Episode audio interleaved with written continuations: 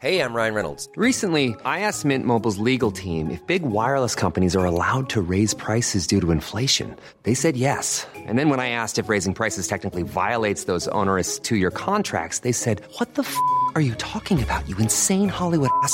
F- So to recap, we're cutting the price of Mint Unlimited from $30 a month to just $15 a month. Give it a try at mintmobile.com slash switch. $45 upfront for three months plus taxes and fees. Promo rate for new customers for limited time. Unlimited more than 40 gigabytes per month. Slows. Full terms at mintmobile.com.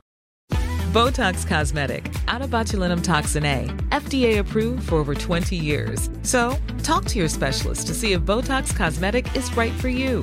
For full prescribing information, including boxed warning, visit BotoxCosmetic.com or call 877-351-0300. Remember to ask for Botox Cosmetic by name. To see for yourself and learn more, visit BotoxCosmetic.com. That's BotoxCosmetic.com. I don't like blood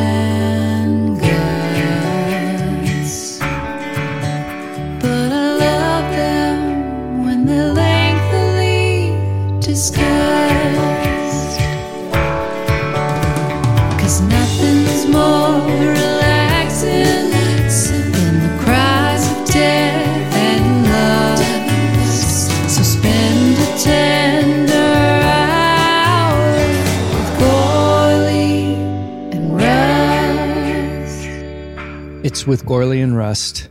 It's Final Destination 3. It's with Gourley and Rust back out in the field, in the wild. Paul, Yes. Ooh, and the uh, the wilds of the wild. Yeah. I mean, it's double wild out here. We got a playground and a baseball diamond. yeah. Let us explain. We've joined Major League Baseball. We're both on the astrological A's, or the Houston Astrologicals. Yes. The Oakland A's. What do they stand for? Uh, athletics. Oh, you're probably right. but it's so funny. That's such a like a basic like a bar you have to meet. yes, yes. Well, I know, like, these are why not the, like- who do athletics. The Boston baseball players. And the reason we're next to a playground is because we're also starting our own uh, theme park. That's right. And we're just kind of coming here, cribbing notes. Yeah. You got to start somewhere. We're starting small. yeah, yeah, yeah. Well, we're we're back out at a park that you might have remembered that we came to in the past because there's some construction going on around the homestead of the jackhammering kind. So it was not super conducive to podcasting. It reminded me when I was driving here because that was the height of quarantine when we would come to this park, the That is Yosemite why we came Recreation Center. Yeah. Yeah. and it was the Alien series, I think, right? Initially, Yes, it was. Yeah. Yeah, yeah, yeah.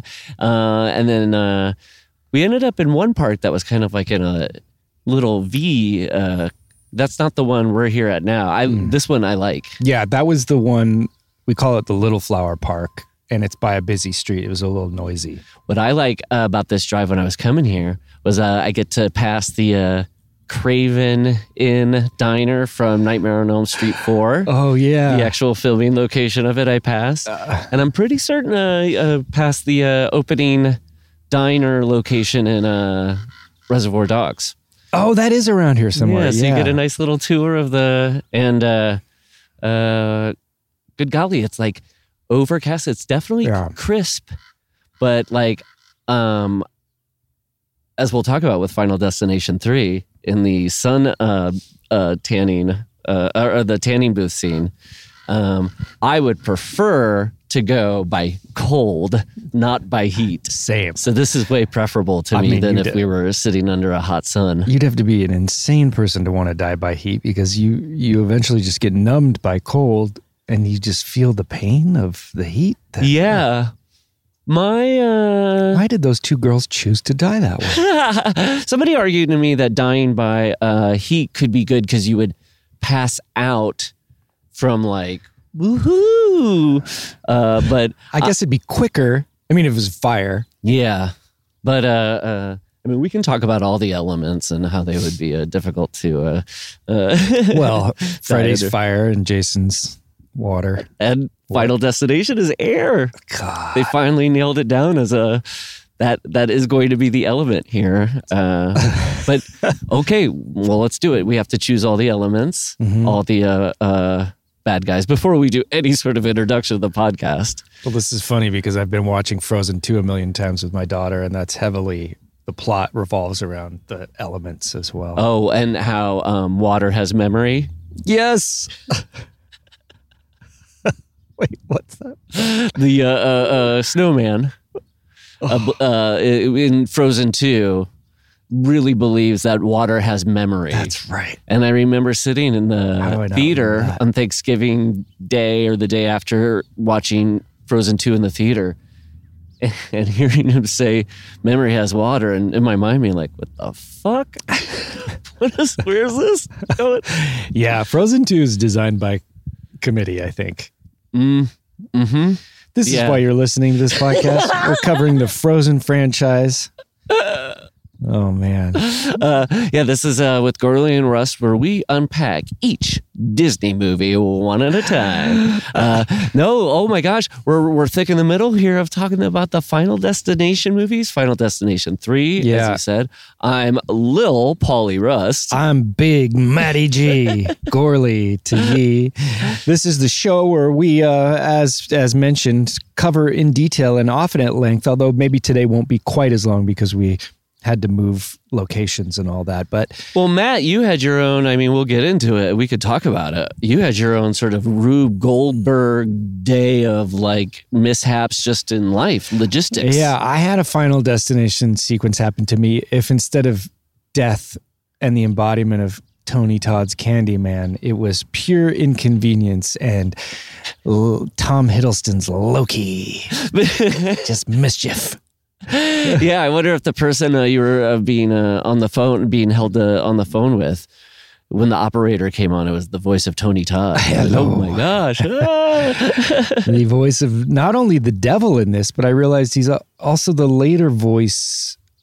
What was it? uh, the subway, the announcer. subway, yeah. yeah, yeah, yeah. Yeah. Which, um, uh, so many tabs, so many tabs open, but uh, uh, because that ending was uh, shot additionally after Yeah. test screenings, that means Tony Todd got uh, to get uh, double dip yeah, into the movie. that's right. Got to be the voice of the devil and got to be the voice of the subway announcer. Well, could, we will see if he's in every one of these installments. I also recently learned that there's, I guess, a sixth one in development for HBO Max. yes. But Uh, has that survived the recent culling they did of a lot of things? Ooh, yeah. Did it? Did it survive the corn kids esque culling, the harvesting the of dead, pro- the reaping of dead?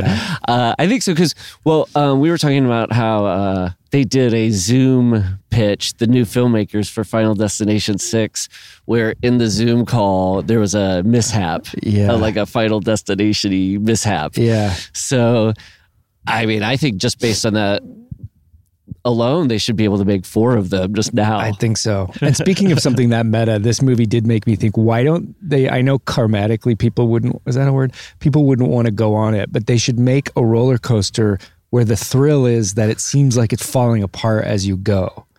Jeez, that is so good. that is so great. And they have to, um, like every six months. When do you think like turnover is before like a new when a theme park Ah. starts maybe getting second visitors or something? Because Up to a year, maybe? yeah, uh, like after uh, yeah, like twelve months, you kind of change it up and like you have a, Yeah. a new screw. Yeah. and it's like holy cow! Oh no, it's really. I mean, that is uh, the fear when you go to those Halloween horror nights or something. It's like, what if somebody really wanted just to wear a mask and carry around a real Right. knife here? How long would it go before you knew? Don't eat. Uh, uh, What I if mean- real ghosts want to hang out in the haunted mansion? And they're funny looking ghosts at that. yeah, uh, and they. Uh, uh, Eddie Murphy's family's getting chased around by them. What if Harrison Ford wants to go walk around in the Indiana Jones attraction and do that weird breakdancing that the animatronic does? what? Does- He just moves like like he's popping and locking like Oh, don't go in there. tourists. Why'd it have to be tourists? I know that voice too. They couldn't. Uh, uh, they should have gotten uh, his brother stood there. Somebody at least with some timber. I don't know. I he has a know. Yeah, because Tom Hanks and Sean Connery's brother would do their kind of, and Gallagher's brother would do all their their like shit work. Yeah. Oh, I have a Woody uh, doll from Toy Story 3 This might be totally record tabs. Jim I love this. Is it? Yeah. yeah, there's no Tom Hanks in that. Uh, It in might that even be doll. like Chet Hanks. yeah. um, but uh, yes, uh, uh, oh my gosh. So yeah, where do we begin, Matthew? Well, um, biz wise, I think it's you know the usual. Go to the Patreon, subscribe. Uh, we got shit going down. Uh, we recently did a top five horror scores episodes. We've got commentaries, yeah, mailbags. the the the um, trustees loved it. Yeah, They that was a fun the, top five episode. and I think we'll we'll have some more coming. Um, And as Uh, I say, eat your heart out, Rob from uh, High Fidelity. We got the real top five seriously, here. uh, Nick Hornby, Yeah, take a break. eat your heart out, Nick Hornby. we got this. We'll take over. And then, other than some xenomorphs to read at the end of the episode, I think that's basically it. I do have a minor update, Ooh, maybe major update, potentially an update on my pursuit to find Bob Rochelle, the stuntman. oh my god, I'm breathless here. Do you remember? I don't remember what episode this was. A while back, we were talking about skip tracers, Yes, and we were both kind of like, "What's a skip tracer?" yes. I've seen that name. It shows up in movies. It's kind of a bounty hunter, someone that finds missing people. Maybe they're not criminals necessarily. Well, we had a skip tracer reach out to us who listens to the show. Holy shit. I won't say their name because They could get skip traced. they could, and they'd have to find themselves. I mean, talk about a spiritual quest. And this person said, Hey, first of all, I heard you talking about skip tracers and very kindly said, Here's what a skip tracer is. I know because I am one. Also, I can use my s- sources and I've found 90 pages of material on Bob Rochelle.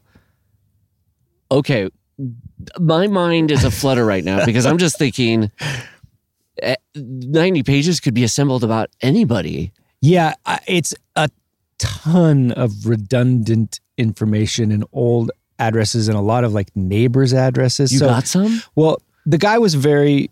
Uh, uh, he he redacted a lot of information Mm-hmm. that you know there was nothing, I guess, heavily inappropriate. I don't know. So he said, I noticed the pictures. length of the word homicide was often redacted, but But here's the, the I only found two nuggets of information.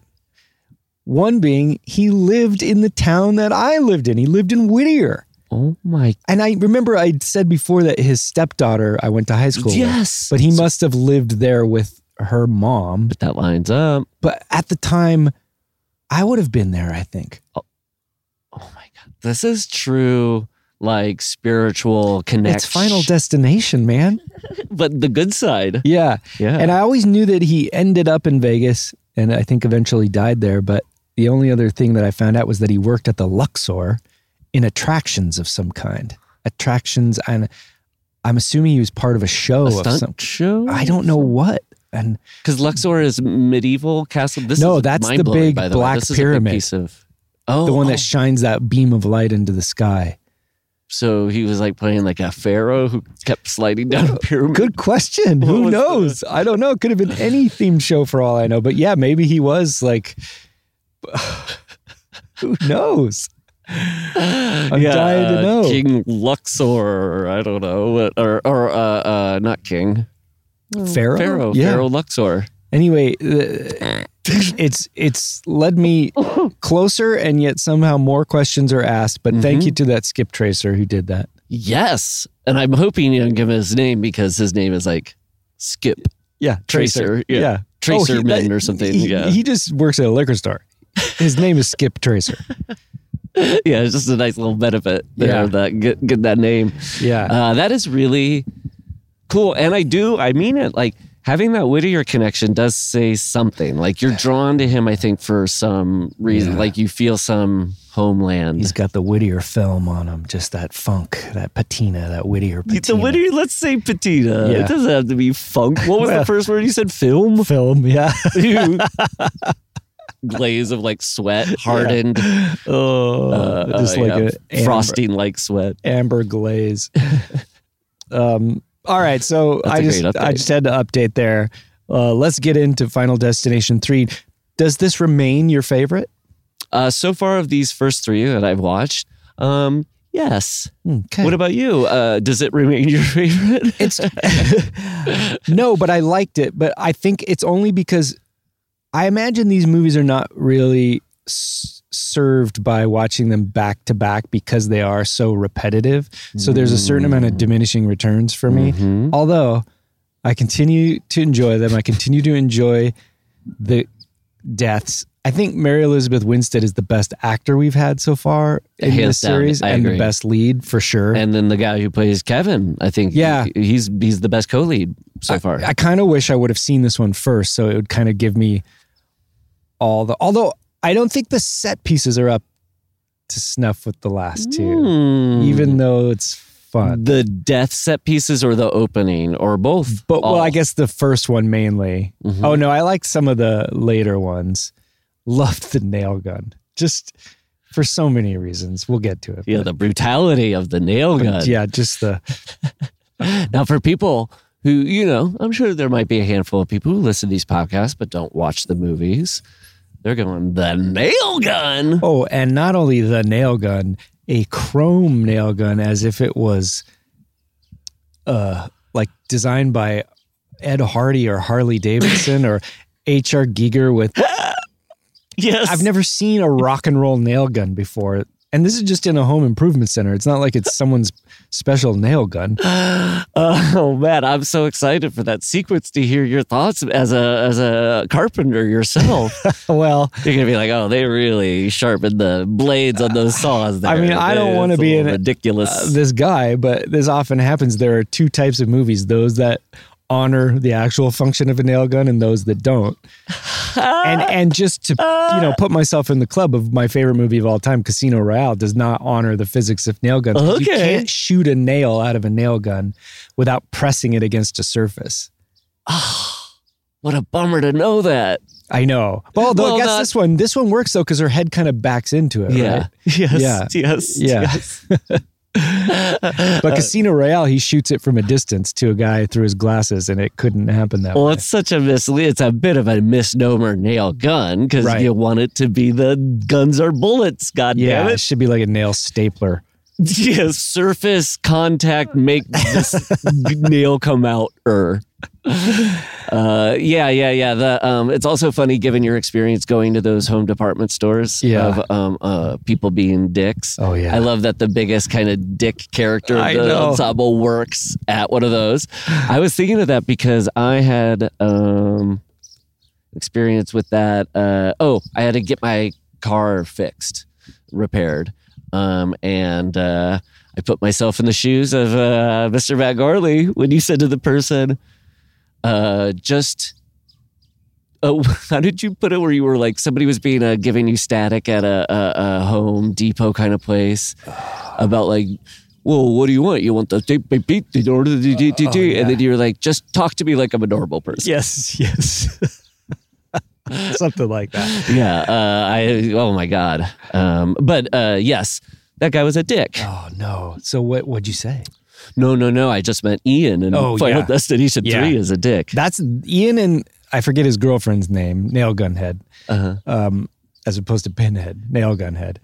The I did have a little moment though where I stood up to somebody. what'd you do? Well, I it was love a it. pretty pussy way. Uh, hey the man, way I did it. Standing up is standing up. I'm sorry, it was a pretty P uh, asterisk asterisk asterisk uh, Y way uh, for for any you know young listeners.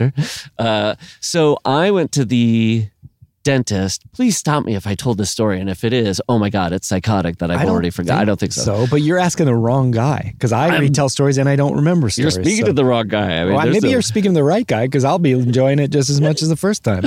so uh, I was going to the dentist, and I was uh, uh, well. I know I told you in Final Destination too that I've been going to the dentist uh, because I was talking about my gums. It was gross.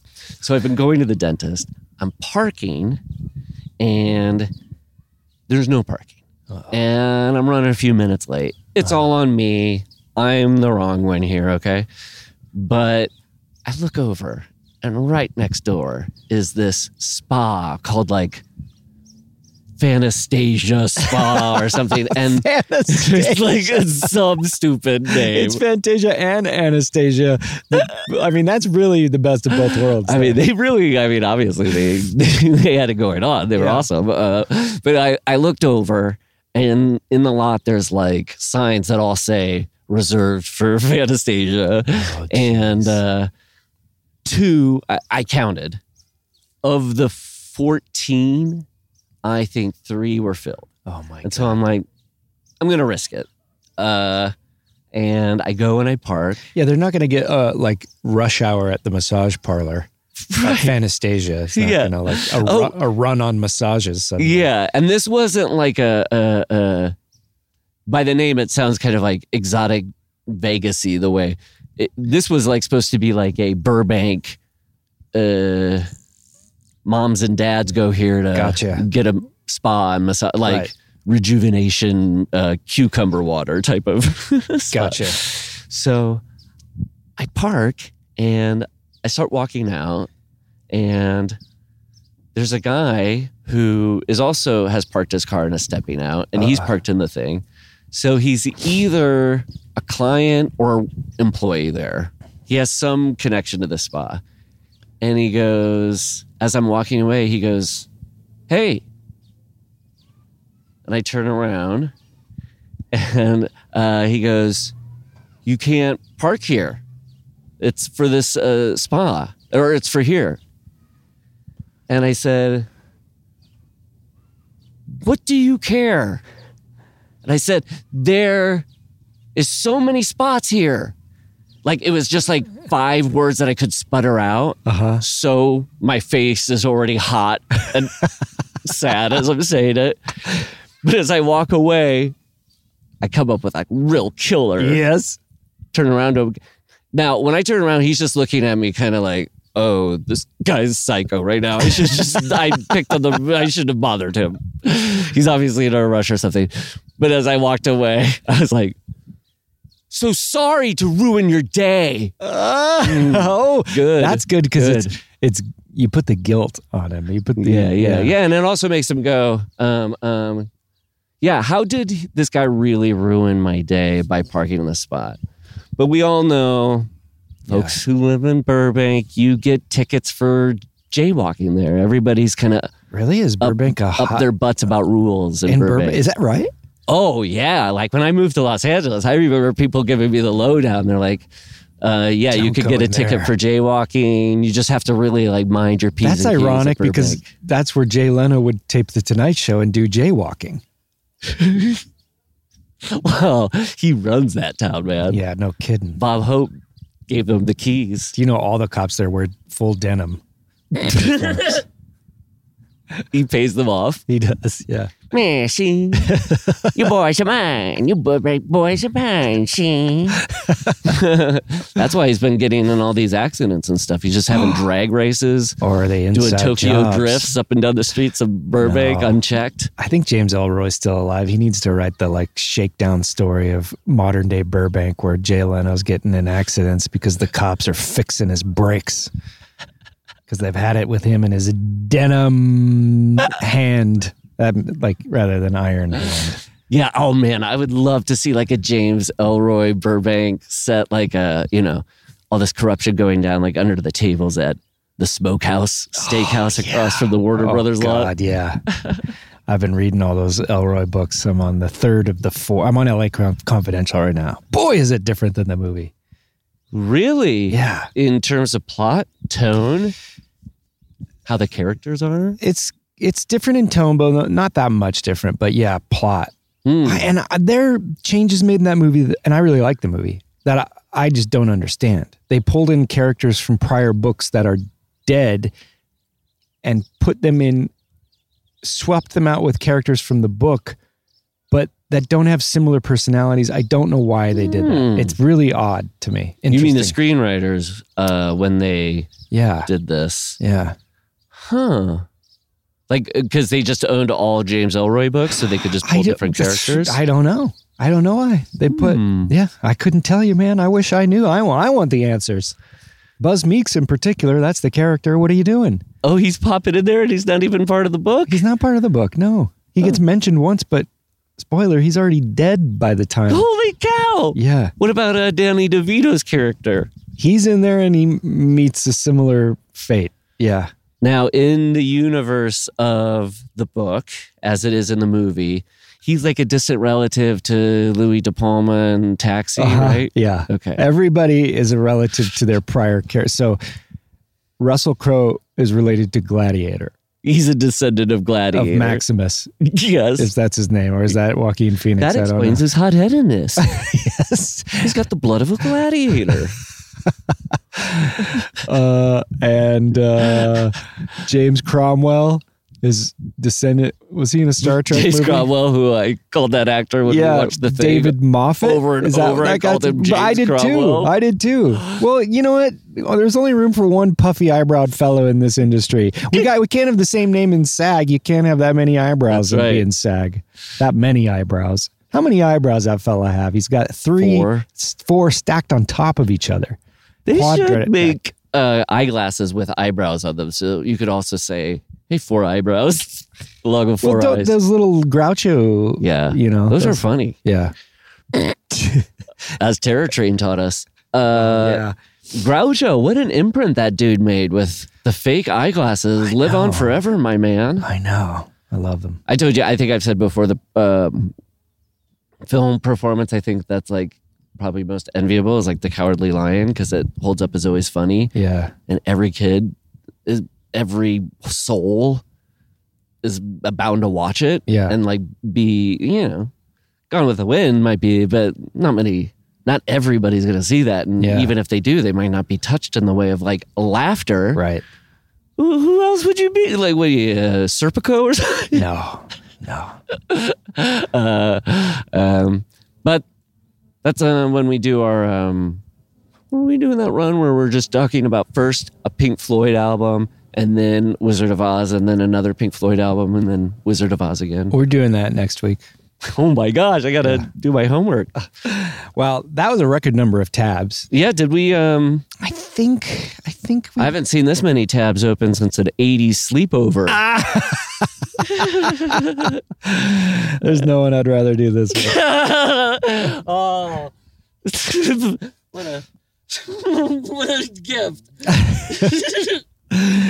Um, well, let's just talk about this movie Sure, in broadly. general. Yeah, because I mean, I have very few notes because, like I said, we don't really need to discuss the concept because it's just exactly the same, except this time there's one at the end. yeah. So, I mean, we can, Yeah, I think the way the um, movie almost breaks down is um, it's like uh, uh, uh, yeah, just do you know you, you got to kill, and then the two of them talk, and then there's another kill, and then the two of them talk again. Yeah. So you can just kind of take this like set by set piece. I do think there's like um, moments of like. Uh, uh, oh, when the formula is there, how does somebody do it differently in this? yeah, But yeah, it is interesting that it is like um, the choice. Uh, I, oh, I watched Brantley Palmer's uh, the links. He said Brantley, uh, who who does all our research and provides this, he made the point that like um, DVDs around this time were just such big sellers that they would pump out special features. Uh, he sent a link to a 90 minute I know. making of You Final watched the whole Destination 3. I watched the first half hour this morning and then I had to go, but I was so captivated by it. And uh, it's like a must watch, even if you don't like Final Destination movies, just to see how like film crews work. I pre-production I really want to watch really that. He he was kind enough to edit together a shorter version of that, and I watched that. Mhm. Here's the question I have because there's some behind the scenes stuff in that, and they're showing some of the kills. Both Brantley, I think he mentioned this, and it's mentioned that they shot some of the roller coaster stuff through mirrors, and they would wear shirts with printing on them backwards so that it would look right. But why were they shooting through mirrors? Was that just to get a reverse angle or something? Uh, yes, I well, I saw a cool picture of like yeah, Mary Elizabeth Win- Winstead wearing like a backwards T-shirt, the Yeah. McKinley High thing. I think it's um, uh, because they would maybe position the track in a way that it would have to look like it's happening coming from the other side Oh, so the- without having to turn the mechanism or whatever, I change see. the mechanism that the special effect is on. So you just shoot it the same way, but then reverse it, ah, knowing that smart. the. Yeah, so you just make. Does that include like changing the part and stuff? Like, do you comb somebody's part differently? I guess if they wanted to get that detailed, yeah, that's probably right. And thank God no one in there had eye color differentiation like David Bowie. Because Oh my God, To do if David Bowie had started this movie, they would have totally effed up that roller coaster. absolutely, or you know, no shade, but Katie Holmes kind of has this one side of her face is a little different than the other. Is that so? Yeah. One side is the Goldie Hawn side, and the other side is the Bill Graham, Billy Graham, not Bill Graham. Who's her dad? Who's Goldie Hawn's dad? Uh, Goldie Hawn. Who's? Wait, are you not talking about? You said Kate Hudson. Oh, no, but I'm thinking Katie, Katie Holmes. Holmes. That's who I'm saying. Katie Holmes. Did I say Kate Hudson? No. I just jumped Paul, the gun and I I'm got not excited well. about. No, no, no. I'm not well. You said the right thing. Did I? I, s- I interpreted the wrong thing. Yes, it's Well- called misinterpreted. I think is the is another way of putting interpreted the wrong thing. Um, so she has a like in um. That's probably why they cast her. Um, they originally wanted to cast her as the love interest of Two Face. she was like, I see myself in him. Do you think there'd ever be a villain called Three Face? And it's just down the middle is different than the right and the left, which are also different from each other? I know some people who like Four Face. in college they might have gotten cast as like three face like i've heard rumors that Really? maybe like they were three face one night Well, speaking of But Batman, i've never heard of people doing four face that's kind of extreme but did you did you hear by reading that that James Wong and his collaborator on this, I forget his name, were glenn morgan Glenn Morgan going to do the Batman reboot, which ultimately became the Christopher Nolan reboot. They were passed over, and that's when they decided to do this movie. damn i mean What i was thinking about it reflecting this morning screenwriter duos because oh in the documentary they're like we met I was involved in one thing, but we just one was a screenwriter, but we loved going to movies and we would talk about them. It's the same thing with Robert Zemeckis and Bob Gale or uh, Scott Alexander and Larry Karaszewski. Duos that watch movies together and then write them, they are so good. And I have a theory, which is they're usually like movie movies because it's like who's going to sit down and write like a passion project about their soul Yeah. with another you know it's Yeah, just like right. you're doing it because you like love movies together. And so they're like perfectly made where i think it is because they've had so many conversations where they watch a movie and go that was fucking bullshit when that happened. They or that it cheated on that moment. When they sit down they can't they have to be honest with you like Oh, right. their level of how many other. movies they've watched and they're like you know what if this happened in a movie we watched we'd, we'd call bullshit on this it's easier when you sit alone and you're writing to like lie to yourself like oh this could probably pull off in a movie but uh By that uh, metric, you and I should write a hell of a movie. it's just two guys sitting off to the side being like well that was funny wow that sucked They wouldn't have cement glass bricks in their wall. Why are they going to a no no from the cops? A, a noe. What do we call it? A nope? dopey Yeah. oh here's an opie No nopies. No new nopos. Um, so yes, because you asked me, does it uh, uh, remain my uh, favorite? Yeah. Where does it? Uh, well, we don't. Without tipping off what your score is, which one is right now just leading in terms of you feeling like it was? I know it was kind of split last time. You were like, Yeah. Spine was good in the first, Kills were better in the second. Yeah. I think. I think I'm leaning towards number one because of the novelty of it Mhm. was it gave me the greatest fix and it's been slightly diminishing returns even though yeah i think the kills were maybe best in the second one Mhm. the acting's probably best in this third one Mhm. i like the setting but ultimately i'm not feeling like i'm getting a ton new in this one Yeah. Uh, uh, uh, there's no. they're all uh, hovering around each other though for sure maybe pretty consistent franchise it's going to give scream a run for its money Uh, yeah, the, there's not like huge debilitating differences of quality. Yeah. It is one of those things where, yeah, you can't necessarily present the the the the, the thing that part one has that you're talking about is what precludes suggesting part three as a opener for people. I think like I would always suggest, oh, watch the first one, because otherwise the plot setup is just too kook. Like Yeah. what I love, love, love, love about part three is just it's completely streamlined and there's Yeah, no it's true. fat. Yeah, that's and true. so that kind of explanation is just like really.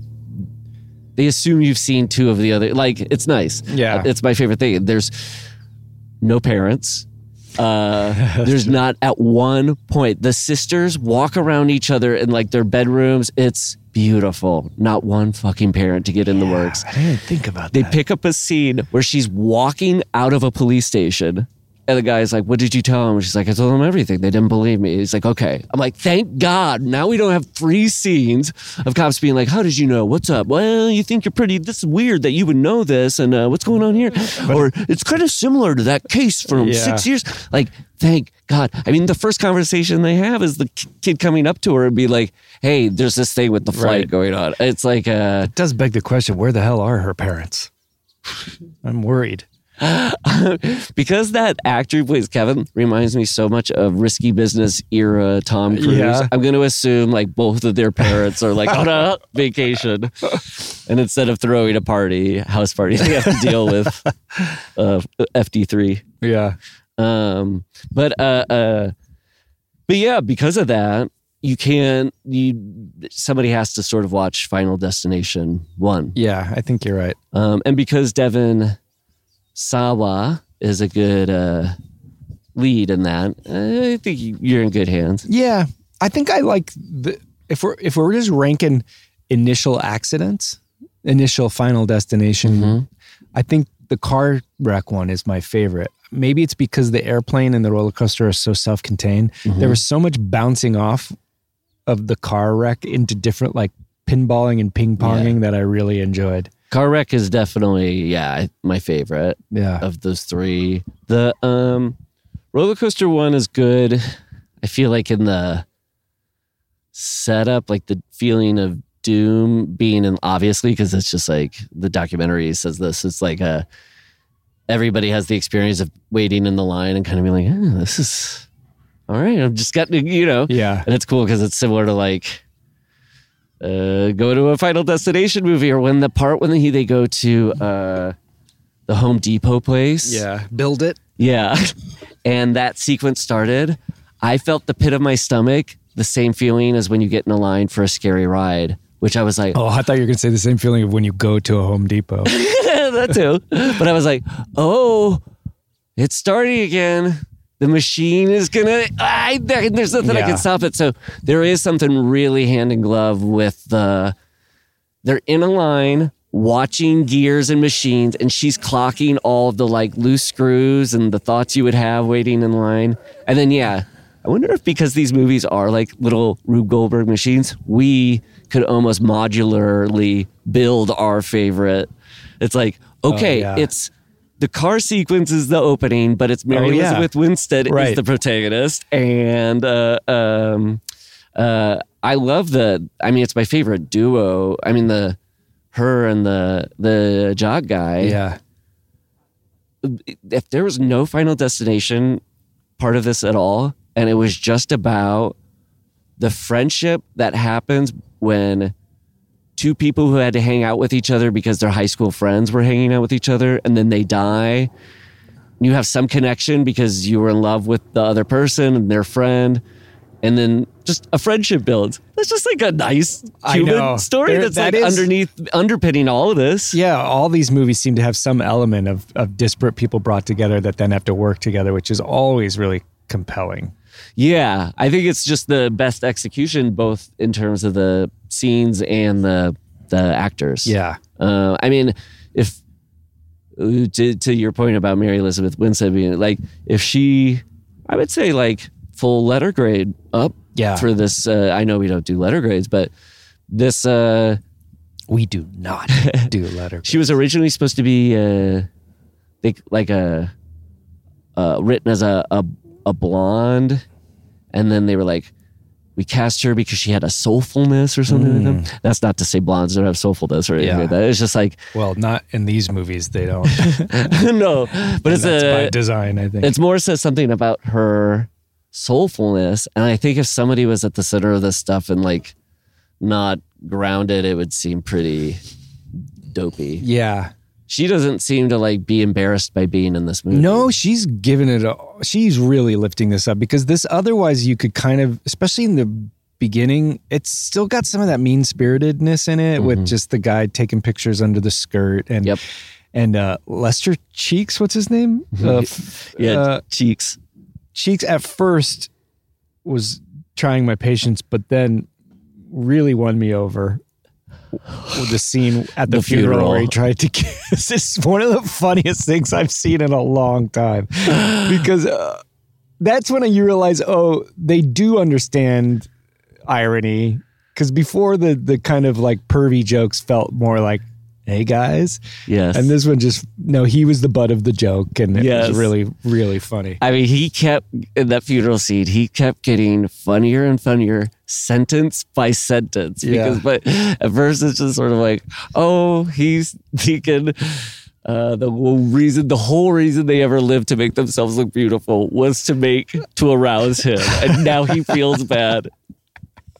Frankie Cheeks. That's and then, and then when he brings it back, Frankie Cheeks, and then at the very end, he goes, maybe they wouldn't have gone Sunday. Like, when maybe they would have gone to this tanning if I wouldn't have like pressured oh them. Oh my god! Yeah. Really, really funny. And Yeah. just a funny performance, and then a hell of an end for his character. Too. Oh my god! Did it? you- got a little. I mean, I've seen this movie. This was probably the fifth time I watched this, and I still get a little surprise at the motor, the blade in the, back sec- of his head. The, the after the fact second, one, yeah, yeah, splurt. yeah, Did that get you? yeah. Yeah. I mean, That's how could good. it not? You're human. I'm a human being. I'm not Frankie Cheeks. I'm a human being. um, the thing that's cool about uh, oh my gosh, what's her character's name? So I'm just not calling her Wendy. Wendy. Um, uh, that she, uh, uh, uh, you know, they set up this thing. It's maybe a little too on the nose, but this thing of like, oh, you want um, control. It's hard to give up control when you go on this ride. You know, ride's Yeah. scary because you got to give up control. Right. And then, um, so that she's fear of losing control and uh, uh, um, being perceptive to where dangers are, you could kind of say is the definition of every final girl and like why a final girl usually survives. And why they notice the danger sooner. Yes, because they're just they're perceptive. Yeah. And uh but also you could yeah, make the argument that they're um they do fear losing control. It is Yeah. kind of about like oh, because she has such a grip on things, she's actually able to survive. Uh, but she's not partying, you know, what's what's going on with that final So then I started thinking like, oh, what a cool not uh, you know, the movie doesn't say this out loud, but just that uh she is defined as like a final girl and the whole reason she can get through every set piece is because she's just doing the thing that Yeah. Although I was final destination girl Girls three. final girl destination three. Although I will say the first few signs, you know, omens she sees are literally signs from the roller coaster saying like turn back, don't go. But but those should not count as signs. You got to understand like this isn't fate giving you. This Yeah, is the everybody- manufacturer of the roller coaster trying to enhance your experience. what did she, yeah, she was like oh my god I watched a movie and the Grim Reaper was in this movie. Yeah. I think it was a sign. um, yeah, the uh, but those signs are way better than part two. I mean, Yeah. uh, my I said the thing that I hate most about part two is just those like dead zone visions. Yeah, no, the the the photo element this time was interesting. really great. Yeah, but It's so- like blow up or blowout. Yeah. like if you can look at the clues of a photo and stuff. yeah, death's really trying to change up its game to kind of beat these teens. Yes, I mean, uh, what did they say uh, after one of them where she goes, "Oh my God, did you see? It was so brutal." Oh, oh, after uh, Billy Frankie Cheeks' death, she goes, "Did you see? It was so brutal. It was so. It was. Uh, it does seem to be like death is really Yeah, PO'd. yeah. Death ain't giving heart attacks. Death is giving head chops. Yeah. Uh, uh, you know, thank God this movie doesn't ask why or try to explain why. But what do you think, Gourley? about why death does that? Why? Yeah, he's like pissed off. I guess it's just because you robbed me of my soul. I think yeah, death's getting petulant. Death has never had to answer before. Death is entitled. Now, I is mean- this the same death of part one or part two, or does each traumatic event Oh, have its get it own, like, like kind of like Clarence? death. I never like Clarence thought of with it its that wonderful way. life. So each death has its own little techniques and rules, And it's how it earns its uh uh what's its little horns. Yeah. The way it earns its horns is by having a traumatic event that it can like collect a bunch of souls. Every time a heart stops, a devil gets his horns. So then it's basically like, dude, this was my uh, final semester project. So I could graduate to becoming full demon. Yeah. And now you robbed me of it. Yeah. It also adds up to then why there's always graduates. Uh, recent graduates, is- spring breakers. I think like death is kind of the Like same age. 18, yeah, 17, 18. And this is the shitty They're sequel. like their Eagle Scout badge they're Yes, getting. but yeah. if you went for what for every one, there must be another. On the life side, the waking Yeah, life side, right. Mary Elizabeth Winstead is like the um uh uh uh the person who gets the premonition Yeah. when they're most Oh, yeah. open because the fact that like these are happening like graduations spring breaks like when somebody's about to is on the precipice of moving on to a next stage of their life Yeah. i think it's supposed to mean like they have some more open like they're not going after guys like us who have you know, a wife and kid No. who know what their future is maybe we got to be you know I like this. I don't think for a second the filmmakers intended it, but I'd like to imagine from here on out in part four and five, I want to look to see like what's the characteristics of this little death graduate, this little like uh it's like their final trials, like Jedi trials, where they're not only here's your here's your project, you gotta kill these people in this situation, but look out, here's your nemesis. We're gonna put one person in there who potentially has the ability to figure you out and thwart you. yeah Are you yeah. better than than Wendy or whatever that guy's name was in the first one? And I mean, when you said parts four and five, though, I gotta say that's what I'm so I'm legit uh doom gl- uh doomy in my stomach about watching parts four and five because I don't know what to expect, and so the suspense scenes are really gonna. oh, These have been easy because I go, I know what the weights are gonna smash on the guy's head. So as s- suspenseful as that sequence is, I know how it's gonna end, but. I don't know what's going on in parts four and five. I'm legit nervous. absolutely. with Gourley and Rust.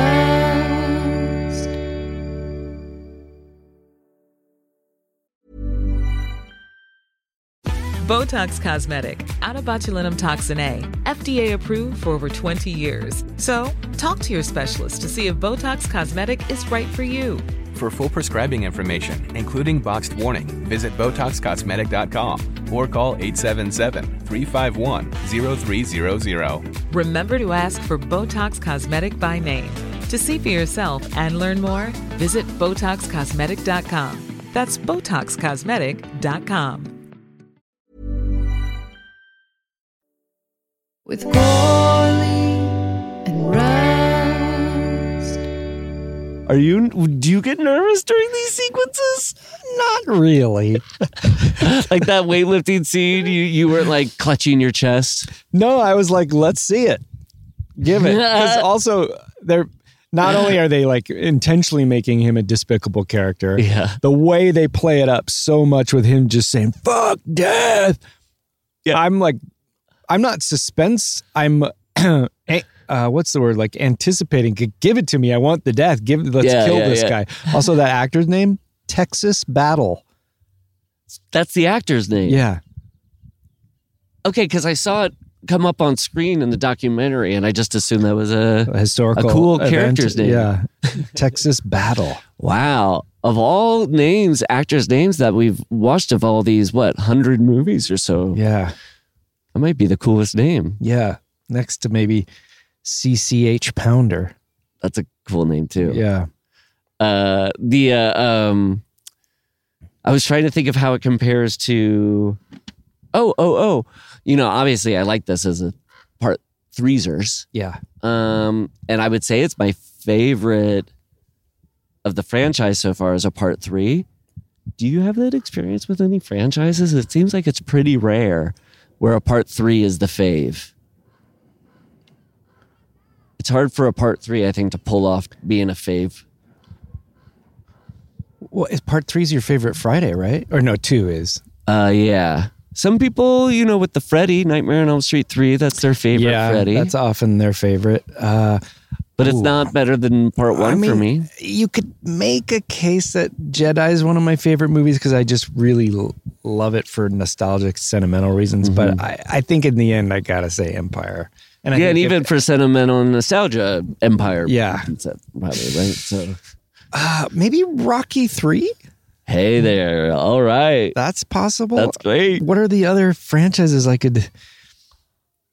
Um, I'm trying to remember. Um, Jurassic Park one is so obviously great, Yeah. but uh, even though you know we don't idolize it, yeah, we've we've spoken of uh, but. Jurassic Park three is pretty great. yeah, I remember liking that. Yeah. Uh, I like Die Hard three, but nothing beats the original Die Hard. Oh, what about the Bondies? That would be Goldfinger. Um, Is that a lot of people's possible favorite Bond? yeah, it is. Okay, so I think something. especially of an older generation. I'm not so sure that's the case anymore. Speaking of that, it's 2006 when this movie's happening. Why are these people at the festival when they should be in line for Casino Royale?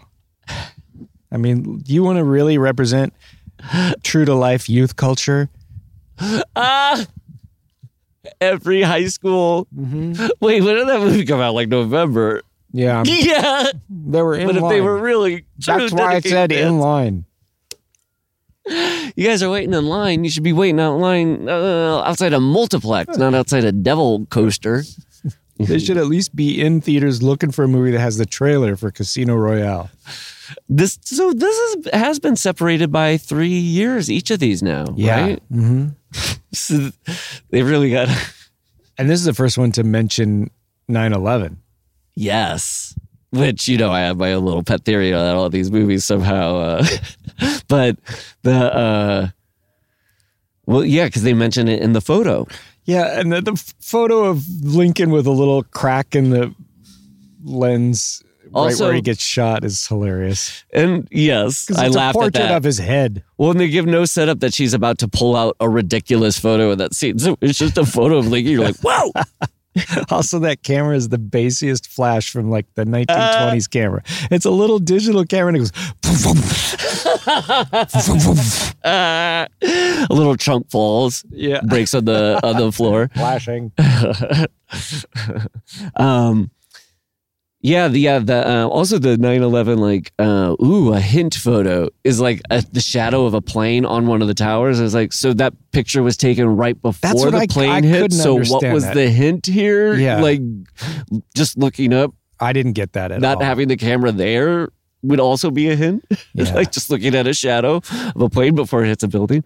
Um, yeah, the uh, uh, the way I feel 9-11 most loomed in this movie, outside of the thing, was um, and again, not necessarily conscious, but I do think there is a really funny um America trash junk joke that's like running through the whole movie.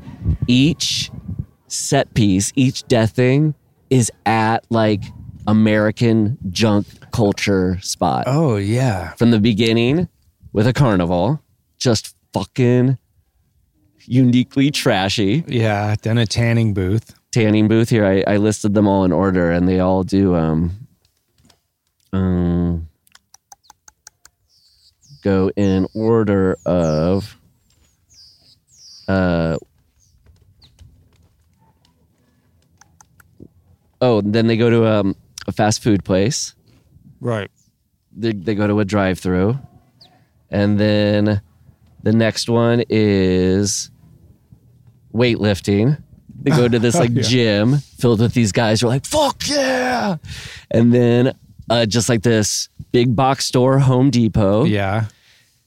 And I'm like, this is pretty funny. And then the climax is at this like 1776 Revolutionary War America thing. So then all the death traps are fireworks and like cannons and old school America stuff. Yeah. Uh, so I don't know. If you're sitting down to write a horror screenplay in 2005, you're probably thinking like, eh, this country sucks, or what? What is gross about this? Right. And then the fact that they go up into Canada, just make this To like funny it. little snotty movie about like, oh, these ugly fucking Americans with their fast food places, and uh, yeah, Yeah, I think you're right. And this movie's maybe the most self aware, and I think I liked that the best.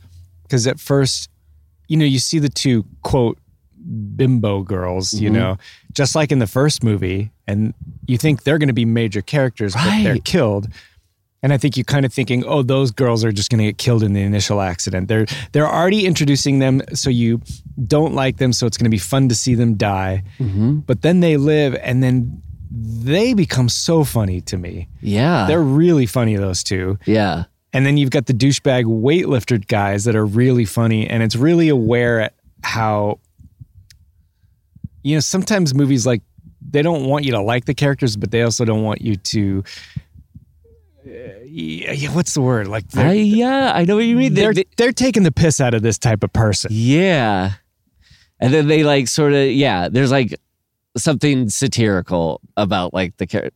Yeah. And- and yes, that's it. I, Yeah. I, I think there's also something really, uh, yeah, would you say a, a trademark so far these three movies are like the characters are usually kind of colorful and big Especially in this one. and funny and wild. Yeah, Like, 'cause- that seems to be the fun of the movies. It would if you just do just these ditzy cheerleader types, but then the the weightlifting dudes are so over the top to the point of they were re- he was really making me laugh with the fuck death. I'm just such a guy. I'm i can't be stopped. I'm invincible. yes. Yeah. Yeah. Yeah.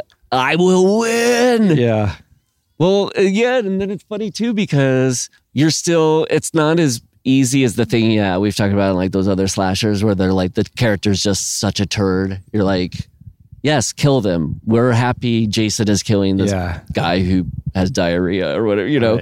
But they know that, so then it's about like the fun of then okay, you're not gonna like this character, but we're gonna make it like very funny in how you don't Yeah. like to, them. to the point that you almost start to like Start them. to like them. Yeah, like those two girls, you're right. I remember because that's the first kill. Yeah. Like um and they honor that slasher thing of like if the first good kill one is really good, it sets a standard where you're either like scared, you're just like, ooh, it could reach the level of that first one that really like freaked me out. Or you're just like coasting on that the whole time. Like, but that, cause that first one, I, this was the first one I saw in a theater. I was sitting in a theater opening uh, weekend and it wasn't when they started dying. It was because I'm just trying to uh, pinpoint the part that you're talking about where you start like loving them. It's right before they die when like Love Roller Coaster's on, and it just there's an extended period of watching the two of them topless, like bopping around inside Yeah. the booth, so the beds. I love it. Yeah. Yeah. So would you? Yeah. What did you think of that first um kill?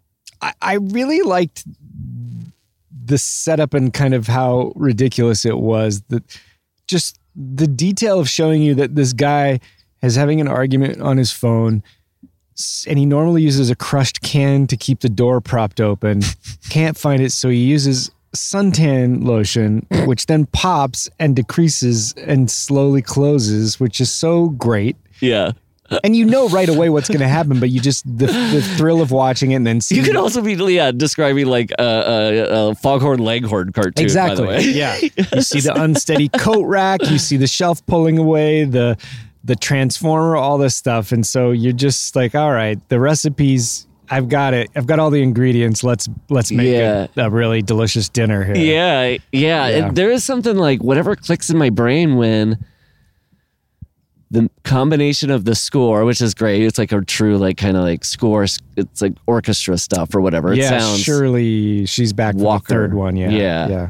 and uh and then whatever combination of prop manipulation on screen with some sort of like camera move where it's like oh the camera knows where to is the like when those things start leaking up it does something to my something clicks into my brain where I'm like some juice shoots final destination juice that can only come from this movie like i was thinking like um uh if alfred hitchcock like had gotten deposited in like 2006 and was shown just the sun tanning Yeah. uh, b- uh, beds section like he'd probably think like this is so fucking awesome He also is a notorious perv, so he probably would. like yeah, he'd be like beautiful you can shoot areolas on celluloid You can see them in their pure form, and then you can melt them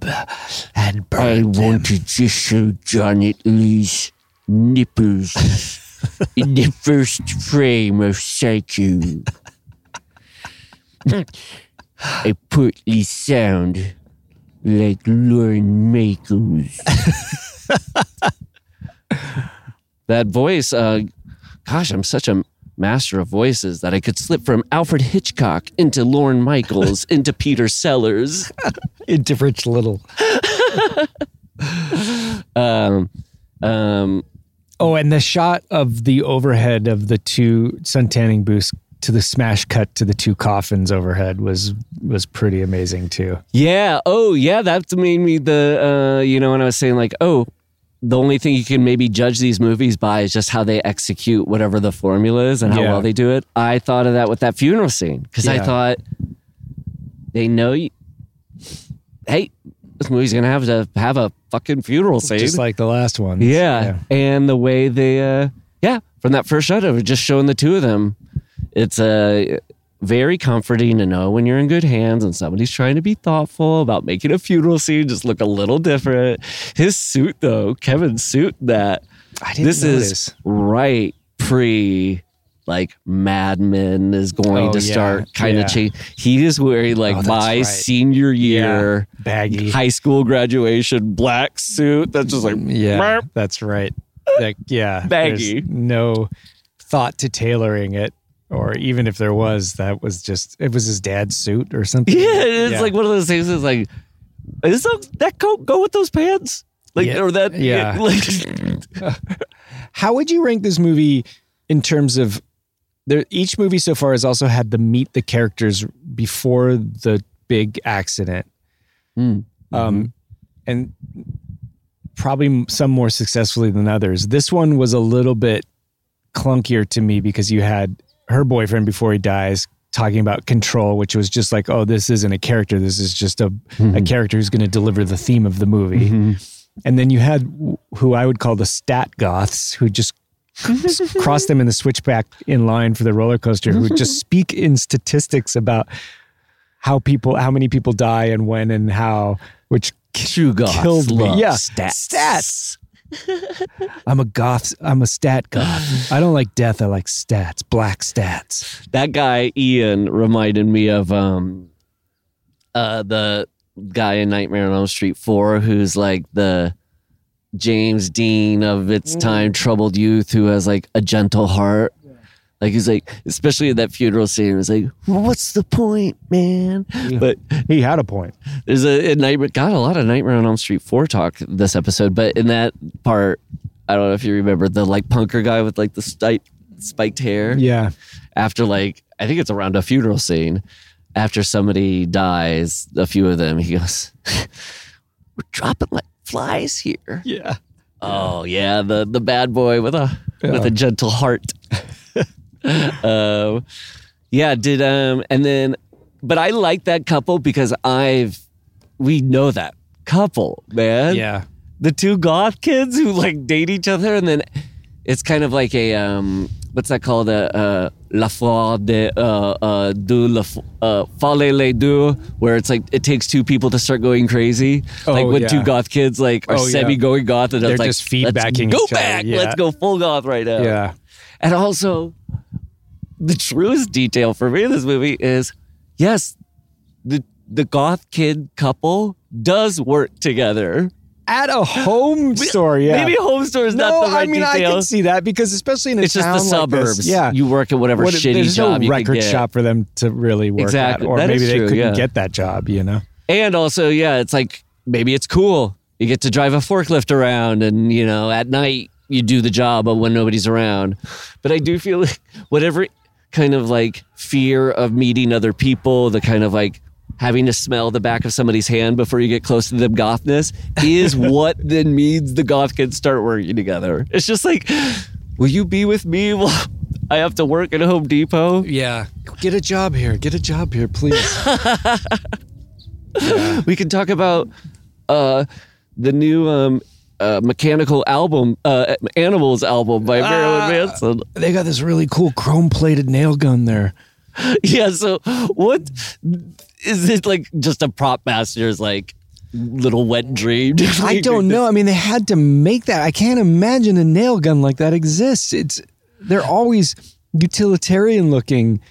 That thing's chrome plated.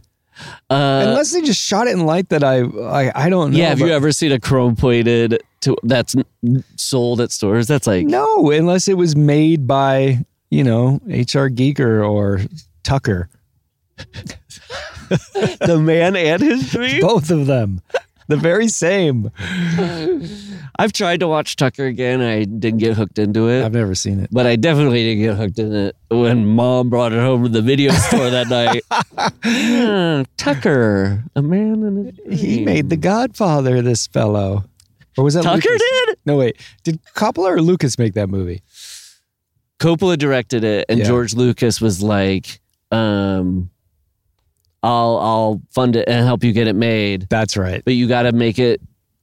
Coppola wanted to make it. Talk about a Fantasia. He wanted to make it like this crazy bonkers musical Oh, about the rise and fall of Tucker because America doesn't actually love dreamers. You know, it's like a very couple like Yeah. they want to like pull the fangs out of like Yeah. true uh, uh, uh, animals who. Uh, but the George Lucas said, "I'll make it.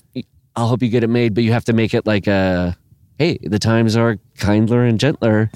Uh, make it like a Frank Capra thing. uh, And so it's just so fucking saccharine. You you think it'd be cool as like a yeah. crazy musical? I remember cynical or I've something. Probably mentioned on here that I was a member of the Star Wars fan club when I was a kid in the early days. So I oh, think Bantha, Bantha tracks. Yeah, Bantha Tracks. So, and that lasted through Jedi. And I think sometime after Jedi came out, they stopped calling it Bantha Tracks and it turned into rather than like a printed paper fold out newsletter, it became a kind of glossy, thin magazine, Lucasfilm Fan Club. So they changed the name.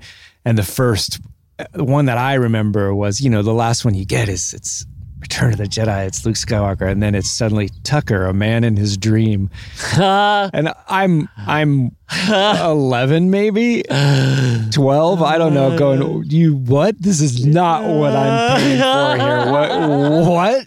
Tucker a man in his dream? Oh my god, you're like, I could have lived alone just on stories about how Salacious Crumb was made. Exactly. You did never. You never even had to delve into another Uh-huh. movie. and I think even after Jedi they did a few issues on droids and Ewoks those car- shitty cartoons and I was even like okay I'll stick around for this you know and then I got to Tucker a man in his dream come on It's the uh, uh in Wayne's World the. uh you know, the first the when they're doing public access, it's Wayne's World, Wayne's World, and then when they do the show, it's like Wayne's World, it's Wayne's World. It's like the slick version. Uh, the version I saw that in the last week, and that's what reminded me of that. I'm like, oh, it was this cool little culture. Somebody said, oh, there's that's somebody that's somebody we could get three jobs out of this. Somebody who runs this newsletter and takes the pictures and does okay, let's build three jobs around whatever it is, the Yeah. instinct to do it. But then like uh the thing I saw was a documentary about Smart Studios, Butch Vig Studio in Madison, Wisconsin. That was a really cool, like hour and a half documentary. And uh, they talk about how after Nevermind came out, and Butch Vig was like the number one producer, they remodeled the studio. So like all these things that had like a particular sound. Right. Nevermind wasn't recorded or anything Yeah. there, but like it- that charm was lost. And then I remember somebody uh, saying like And then that's yeah when we started seeing you know notepads that say Smart Studios on it and like to leave a memo number. Yeah. And I thought that probably is when something cool is done is when they get the like memo pad, It becomes the, the letterhead. Yeah. Do fan clubs don't exist anymore, do they? I'm just realizing eh, that's what Patreon is, and following someone now on, on Yeah, I was YouTube part of a. Weezer fan club that Were was really? really cool. And you paid for it? Uh, yes. Yeah, same with the Star Wars one. You And you do like a self-addressed stamped envelope, S A S E. yes, and you'd get something sent to you. And when I say it was really cool, I don't mean like because Weezer is cool. I mean like the things you got were just cool. It would be like a cassette of a collection of other fan club members who have bands who submitted their Weezer covers. So you could just listen Wow. to different people do their Weezer covers. and they made like manufactured cassettes of this. uh huh. oh wow! And then you got the Pinkerton lyrics like sent to you because they're not in the liner notes. So you can have this like beautiful kind of like little uh Mm. Yeah. but then it was also cool. You'd get to read people's letters that they wrote in, how they met Rivers Cuomo. And I remember girl being like, I remember I hugged him and I could feel his rib cage. He's so skinny. like, well, I would have to wait for the internet before I could really get a, a delve into how skinny Rivers Cuomo is. that You could feel his- But so were you part of any other? Uh, but yeah, you're right. Interclub, internet replaced fan clubs. But what about you? Like, I don't. I think that was my only fan club, and I was for quite a while. You know, that's how I got those Revenge of the Jedi posters that we had. Mm-hmm. That I still have one. I mean, the it's funny because internet or not, fan clubs are, as I just described, a lot of times about the material object you Yeah. would Yeah. Um, you would get like patches yeah. and a little notebook and a pencil and things like that. Similarly, when I had a subscription to Mad magazine or something, they'd send you like a little pen, pin or something like that. So, in some ways, a fan club still has to exist in tangible form for it to be set. Like, it can't just be a web board online. So, I, I, is this podcast the equivalent of like I- of a fan club? kind of is. And I was thinking, how fun would that be to start up an actual fan club again where you have to send in a, in a self addressed stamped envelope and you get a sticker, a pencil, some letter that's either a form letter or at least signed at the bottom. Yeah. And yeah, I mean, shout out to the Video Archives podcast. They did send us the. It was like a little Video Yeah. Archives card. that's right. with uh, uh, autographs on it. Yeah. And uh, yeah. Yeah. Uh, so getting, uh, yeah, because remember there'd be books that were like 50 places to get free stuff from, and you just write a letter, and then they'd send you like a, a Dove bar yes, that's right. melted. That's right. Um, ooh. I looked at my phone now and it said 107 Oh, and it just turned to 108. This is spooky, Matt, because you know the number is 180 in the Final Destination movies.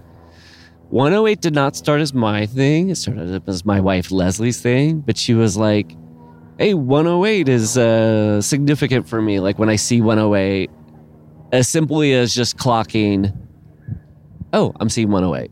yeah. That's what she remembers. That one. That yeah, one sticks out. And to her. she um, told me that, and now um, because we are so cute, we'll, you know, we'll take you know throughout the day if we happen to come by a 108, maybe we'll take a little screenshot Oh, and send it. sweet. Um, but uh, so it is funny that it's just a reverse.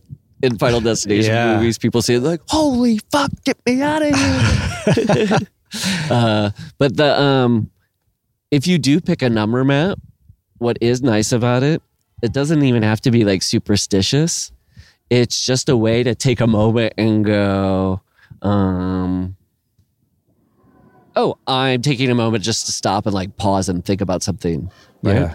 Yeah. To kind of stop you in your tracks and What's going to be your number? Four. I love four. Four is my favorite number.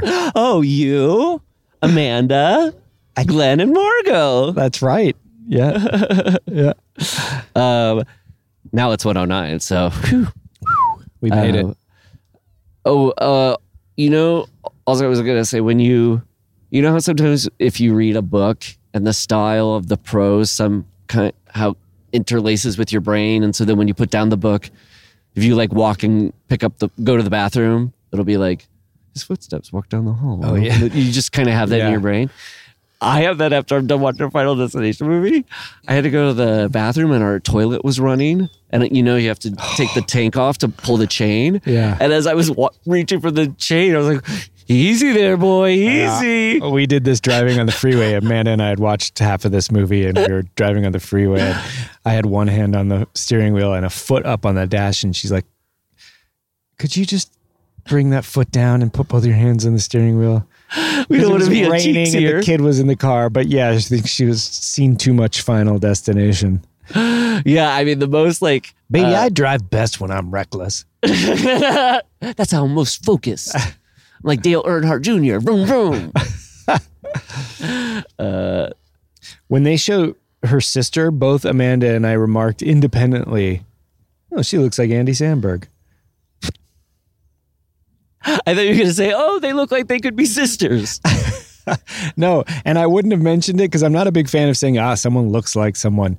But we both said that independently. Isn't that weird? Yeah, well, that I thought to it, and then she said it, and I went, "You know what? I was thinking that too," and I wasn't going to say anything. But since you said that, I thought I'd mention it. yeah, what's the most um, strikingly similar person where I saw that, and I was just like convinced. Oh, James Cromwell and uh, Yeah, and whoever the other guy James is. Cromwell too. To this day, I can't tell Jessica Chastain and Bryce Dallas Howard apart very well.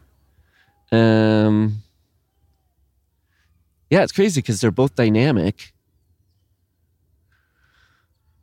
Uh, what? Grow up.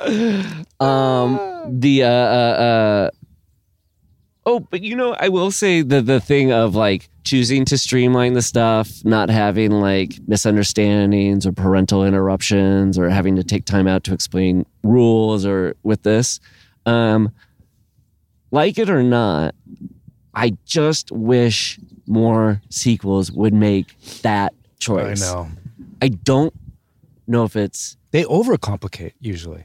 yes, they add more. Yeah. It's a really weird thing, and I think the the fear is that the people will go and be like, "I didn't get, I just got the same thing." But if you can give the same thing just as good as you possibly can do, that's all Especially if it's this kind of yes, movie. Yes, Yeah. yes.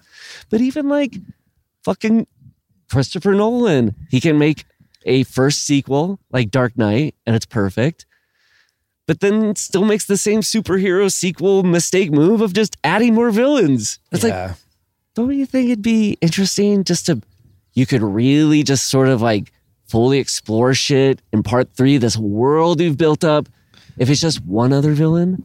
And that's like what I liked about this. It was like, oh, because everything is a formula in this movie, they're just like doing it as perfectly as possible. It does mean that like the scenes with uh Wendy and Kevin are actually just really great. Yeah. And because they're really great, I felt like I got a a movie. I mean, it is telling that at the end, behind the scenes, they shot the whole thing. The movie ended. There was no subway thing, and they Right. It shot ends that. with Ian being smashed. You don't even see his body squirt out the side. And that's the end of the movie, right? They're just like, we beat death. Yeah, and then they uh I watched yeah, the original ending. It's like, yeah, they added the extra squirt when they did the reshooting. So the original ending when it falls on Ian, he's not a splatty. And He's then- not, he disappears. Yeah, he just disappears underneath. it, Yeah. Right. And then they kind of go, Oh, there's something interesting because he says, Well, um, you gave up control or something. Like you can tell like it's like, oh, that stayed in, but now it's gone. But the um they throw the camera down on the ground and then the camera moves in on the camera and it flashes and then that's the end. And and uh I mean, the reason I was bringing it up is like, oh, you can do a formula, but you have to add something. It does seem like that's where they messed up at first. A test audience was like, "Ooh, that Yeah, ending is a, lame little ending. lacking. Really lame. And uh, I'd forgotten about the um, how underwhelming that revolution. I mean, I'm sure they enhanced it when they knew the subway thing, like, but when that Revolutionary War sequence ended, I was like, oof, Yeah. swing and a miss. Yeah. And then I remember in the theater when that subway sequence happened, and I realized they were going full on, starting up a whole new accident. I was like, this is really cool. Yeah. And so did you like the kind of twist that she then wakes up from it like she often does, but finds herself stuck on the path to dying again? And Yeah. there's it was cool, but there's also a slight cop out because you're just back at the beginning of the movie and this girl's story starting over again and we don't know if she's okay or she's gonna die. And I get that's the point, but it also felt a little bit well, clearly they didn't know what the ending was gonna be and they had to put that on and Yeah. It's funny. It is like the equivalent of, um, you know, Jason popping up behind a canoe and pulling the girl, but it's so extreme where it has to be a subway train comes and like pulls you in. I know. to, to be a surprise. Uh, the uh, um, so oh oh uh, yes, the 2006 of it all. You mentioned how they mentioned 9/11. Yeah. Uh, 2005 was Munich, and that ended with uh, like a kind of a poignant scene yeah. on the Twin Towers yeah. um, the World Trade Center movie that Oliver Stone made was 2006. Hmm. Do you think this is probably around the time that movies start actually can kind of like reference it? Yeah, because you would feel the pain of it in movies prior to this, but it was maybe around the time when they first were really kind of Yeah. yeah, they were specific little plot points. I remember the f- scene Poseidon around the time and thinking, oh, this is weird. They're starting to use like imagery, 9 11 imagery in a way to make the action sequence like resonate more and being kind of like, oh, that's. Interesting. And I think it's maybe around the same year as this. But anyway, the the New Line logo had a little extra color to it. Yeah, I read about that too. Well, the titles alone were were interesting because they weren't kind of that uh, alt looking thing. They were more thematic to the carnival. Yes. All the opening titles. Yeah. Yeah, it was all about building up to that carnival. Yeah. That's true. Uh, the um, I like that Glenn Morgan and James Wong came back though. Yeah. And in terms of Mary Elizabeth Winstead, this is a year before Death Proof, about two to three years before Scott Pilgrim. So I think this is the first time. Do you, uh, in your mind, is there a a, a movie you, uh, you position her with? Die Hard 4. Oh, right. Yeah. Willis's daughter, Mary Yeah. Elizabeth Willis. Yes. Yeah. Yippee ki dad. oh, dadder fucker. No, he's motherfucker. Yes, she should have said that. Yippee ki you literal motherfucker. Oh my, that was a missed opportunity well, there. but that was you had to go around back to get there. Who would have? Who could blame you? But then they backed themselves into a corner by making a PG thirteen Die Hard movie. So at the end of the movie, he can't. I think they maybe saved the fuck for the motherfucker at the end or something. but uh, speaking of the DVD, how this was the DVD boom special features. Yours truly worked on the Live Free or Die Hard special features. What did you do? Uh, I uh, logged and uh, transcribed all the behind the scenes footage that So then you're- was you're- edited into the behind the scenes. You're an expert then. I mean, it was like as far as jobs that you don't dream of having, but you have to have. Yeah. pretty awesome. Too bad. I loved it. Yeah, Yeah. it was like late night. You get to watch people make movies and see kind of like how personalities or egos kind of unfold while you're watching it and stuff. You get kind of that perk. The people I worked with were all really cool. Have we talked about how the Blu-ray for this had a kind of choose your own adventure element to it if you wanted to follow the path of certain characters and And they also did one where you could put the character into the original bus hit from the first movie. Oh really? Yes. I didn't know that. I mean, it's so funny that market just like completely collapsed. I mean, the Yeah. place I worked at was specifically about making behind the scenes features for DVDs. Wow. And it was huge. The staff was like 50 people. I loved that stuff. I mean, any movie with special great special features, I'd be all over it. Yeah. Yeah. Uh, when I saw that thing about the that these features were, I was like, hey, next time I can, I'm buying Final Destination Yeah. 3 on Blu-ray. Yeah. Uh, the um, do you uh, I do like how these uh 90 minutes go down though. Yeah. How it's like first 20 minutes, the little scary action. part in Yeah. the beginning. The next 50 minutes, Men on a mission getting picked off. yeah, one by one. Last 20 minutes, and then this last 20 minutes was bonkers katonkers. It's like 10 minutes at that Revolutionary War, and then just 10 minutes at the subway. Yeah. Um, it also reminded me a little bit, and you remember Speed kind of has that like cool ending where you're like, oh man, I thought this was a bus movie, but it's ending on a subway. That's a nice little gift we got at the end. Right. I felt that same way. I was like, ooh, the subway train's always the little nice gift you can add at the end. Yeah. Are there other movies that end that way? Uh, Untouchables. Uh, Yeah, kind of. um, did you um, think? Hold on, I'm gonna go to the. Um, would you have liked it to have been not a?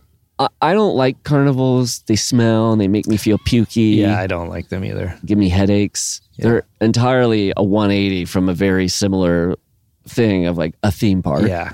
Um, The- I would have liked to have seen kind of just like the coolness of this being at a theme park ride. Obviously, probably budget wise, it's more difficult. Yeah. But do you think it'd be harder to believe? It's like easier to believe this like crappy roller coaster could start falling apart.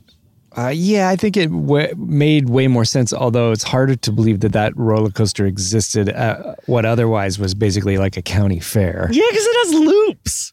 What yeah. roller coaster with loops takes place at a fair where the booths can be picked up and moved around? Yeah, yeah, I went to a Six Flags once, and there was a you know one of those retrofitted. It's like was a roller coaster. Then they call it like Superman's Flight. yes. just to get you on it. Those are so funny. Aquaman's wash.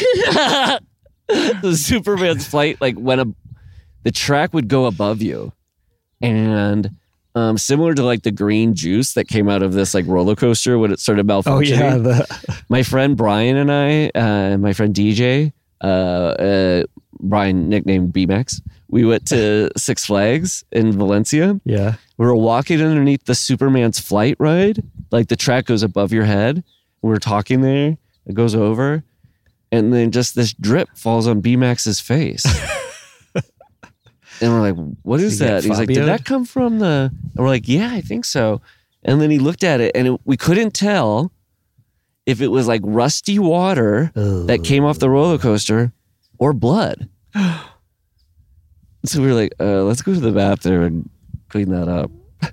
but it was it was the most unsettling moment at a theme Oh park I've ever had. God, not not since Fabio got a bird in the face.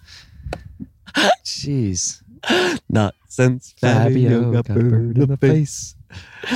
Um, the um, oh, just one little detail about that suntanning thing that uh, was really cool that I learned from Brantley Palmer. Yeah, That uh, in the making of feature, that fire stunt at the suntanning thing. yeah.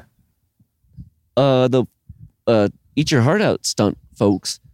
20 second, 26 seconds on fire. I know. Holy cow. Covered in Yeah, what was that shit? flammable tingle jelly. Well, what does it do? It's just to, It's it can't last forever. So it eventually burns through. I think they said you've got 26 seconds, up to 26 seconds, something like that. Oh.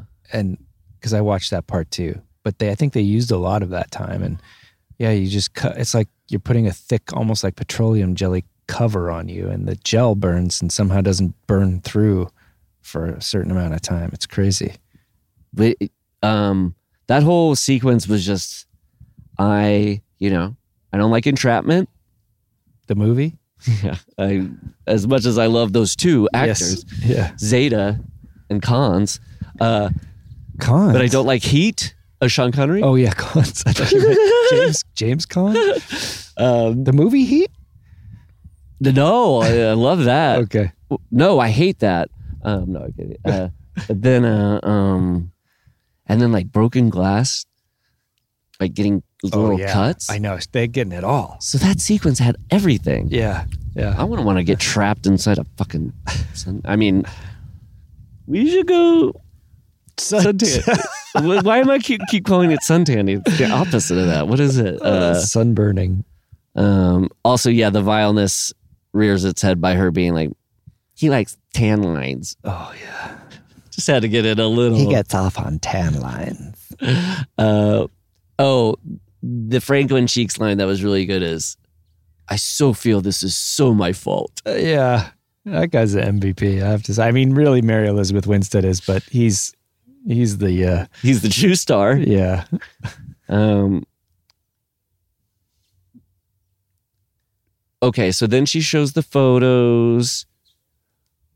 Oh, the the drive through sequence. We talked about that. Yeah. The um, I really like though uh, that part where it pulls up and then the camera goes up and reveals like this hill that has like a car that's Oh, about yeah. to start speeding behind them Yeah. like going and finding that uh like location that like would honor their crazy ideas so cool um it's also reminded me of something uh kind of like you know in those zucker brothers movies how there's like a funny little background thing that happened Yeah. i found out a little interesting piece of thing with the zucker brothers i was watching that? an interview with them and they said the way they came up with their background gag thing which they kind of originated that you know normal thing would be happening up front and then you have to pay attention the thing in the background it'll make you really uh, laugh they said it's from harold and maude that in the scenes where he's trying to kill himself it's like the mom will be having a conversation and in the background Yeah. he's doing that and they thought that's pretty funny Yeah. and so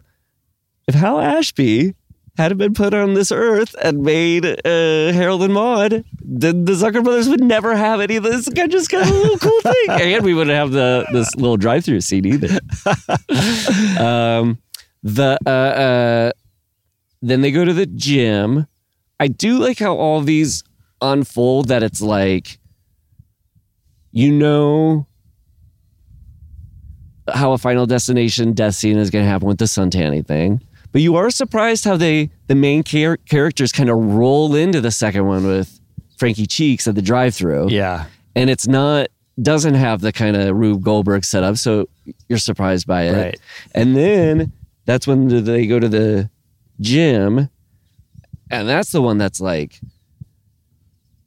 over all about the cell, Yeah, you know, yeah. and trying to like mix you up with the swords, and and then the fourth one, the Home Depot one. That I keep. Uh, what's the fake story name? build it. build it.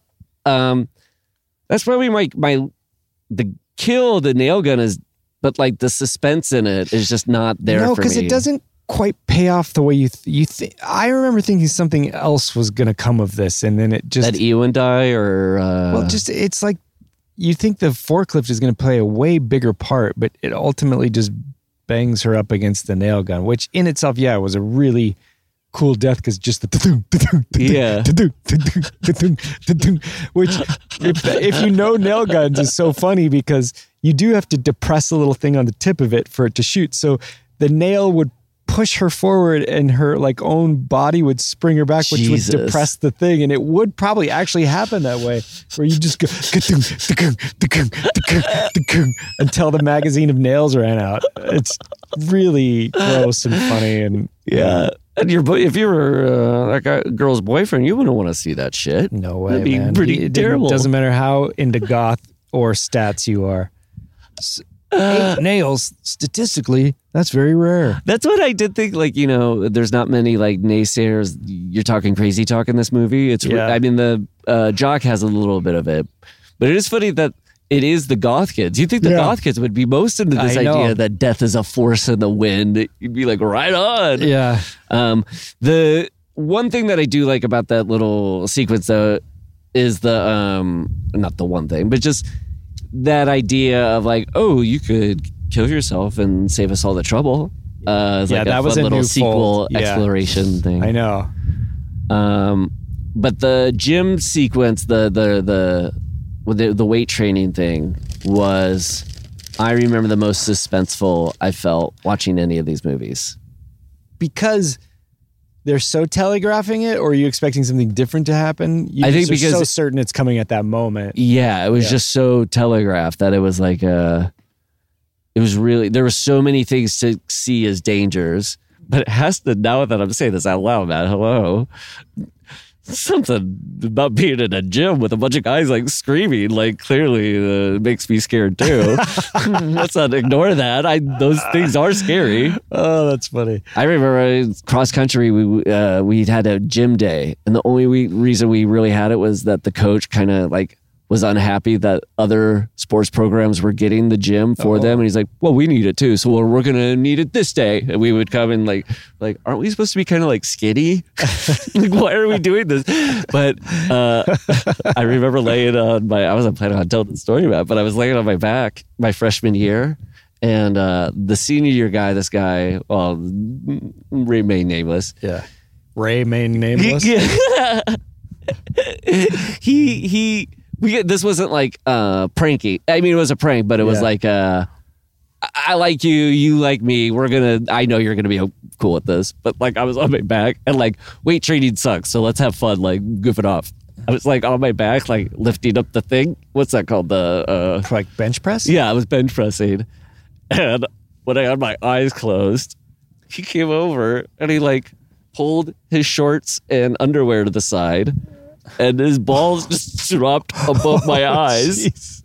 And I first saw it in the mirror that's like in front of me. I like opened my eyes because I heard everybody laughing. And then I looked in the mirror. I just see these nuts. I'm like, "Ah!" you could have dropped that thing on you or his nuts. Maybe that was the trauma I was feeling in Final Destination 3. Oh my God. Somebody could put your nuts in your face. A dog walker standing by, and so I'm whispering about it. Nuts, balls. Um, then, yeah, then they go into the uh, uh, bicentennial thing. Um, oh, I did like when Death shows up at the uh, the the the buy it place, the the Build it? build it. Yeah. Um, With a little that it whirlwind. goes, yeah, it goes through wind chimes. yeah. I, I'm like, so death is a wind now? Yes, it seems to be like they really nail it down that death is wind in this. Yeah. like, wind has to probably always be happy when wind chimes are around before death. It's like, yes. Well, it This- happened in uh which movie was that dumb movie where the whole thing like linchpinned on the wind chimes, remember? What? Remember the movie was it consenting adults? Which one was it? Oh, it was one of those that had a, yes, yeah. Oh, yeah. Was it that one or Hand That Rocks a Cradle? Pacific Heights? Pacific Heights? Where it was like, it's the same. wind chime. Yeah. That what's that odd looking wind Pacific chime? Heights. You mean the wind chime? Holy shit. uh, anything. No, was it was it sleeping with the enemy? it's for me. It's either Sleeping with the Enemy or Pacific Heights. For Pacific Heights, I am, imagine it's it is Sleeping with the Enemy because it's how he can figure out she's there. I don't remember. But That's also, so I thought it was maybe Melanie Griffiths. I have it in my mind. So, who's to say? Um, would you look at your own photo if you knew it would foretell your death? I don't know. I don't think anyone could truly know until they were presented with that photo in a manila envelope from a skip tracer. with 90 pages on your life.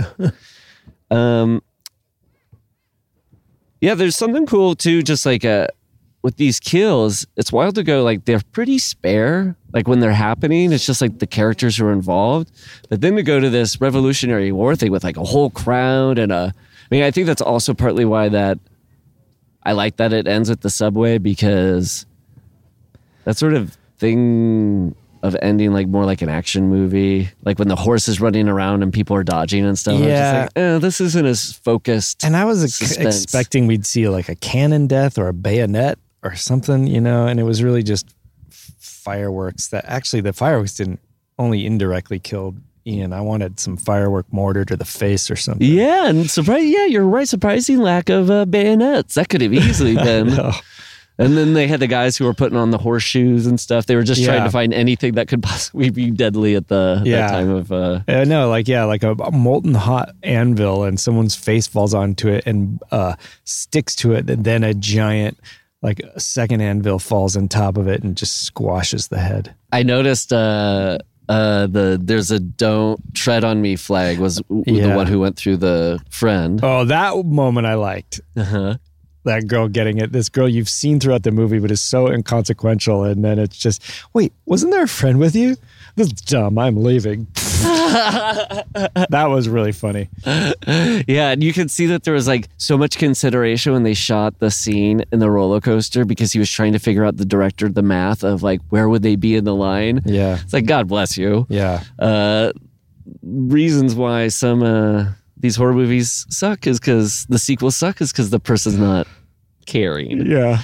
Um, again, the when they go to the subway scene, they even find um a little bit of extra American boorishness with the face painted sports fans. Yeah. Uh, coming in, And the, a guy uh, eats a chocolate bar, throws it down, and a rat eats it. And so is it the foil on the chocolate bar that is sparking the the electricity? Mm-hmm. So that's a danger that could just exist anytime? I know, I know. It's very. I uh, don't know about that. Undercooked. I don't yeah. Um. Oh, and I like that uh, little spooky folk song they were using through the whole movie. That was cool. Yeah. Um.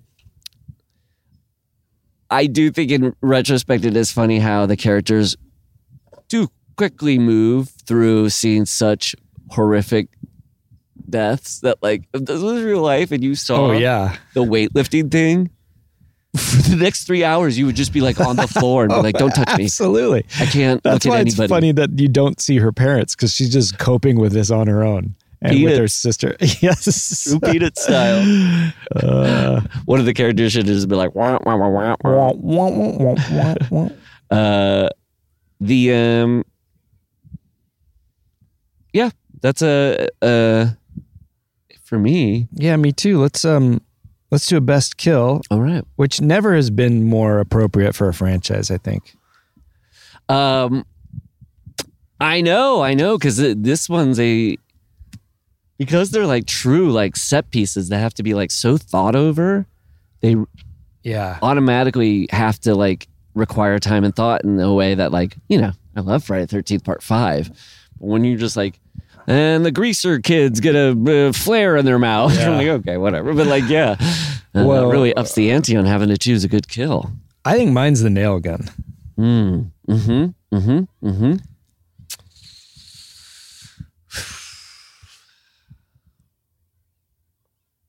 God, it really says a lot that it's hard to choose.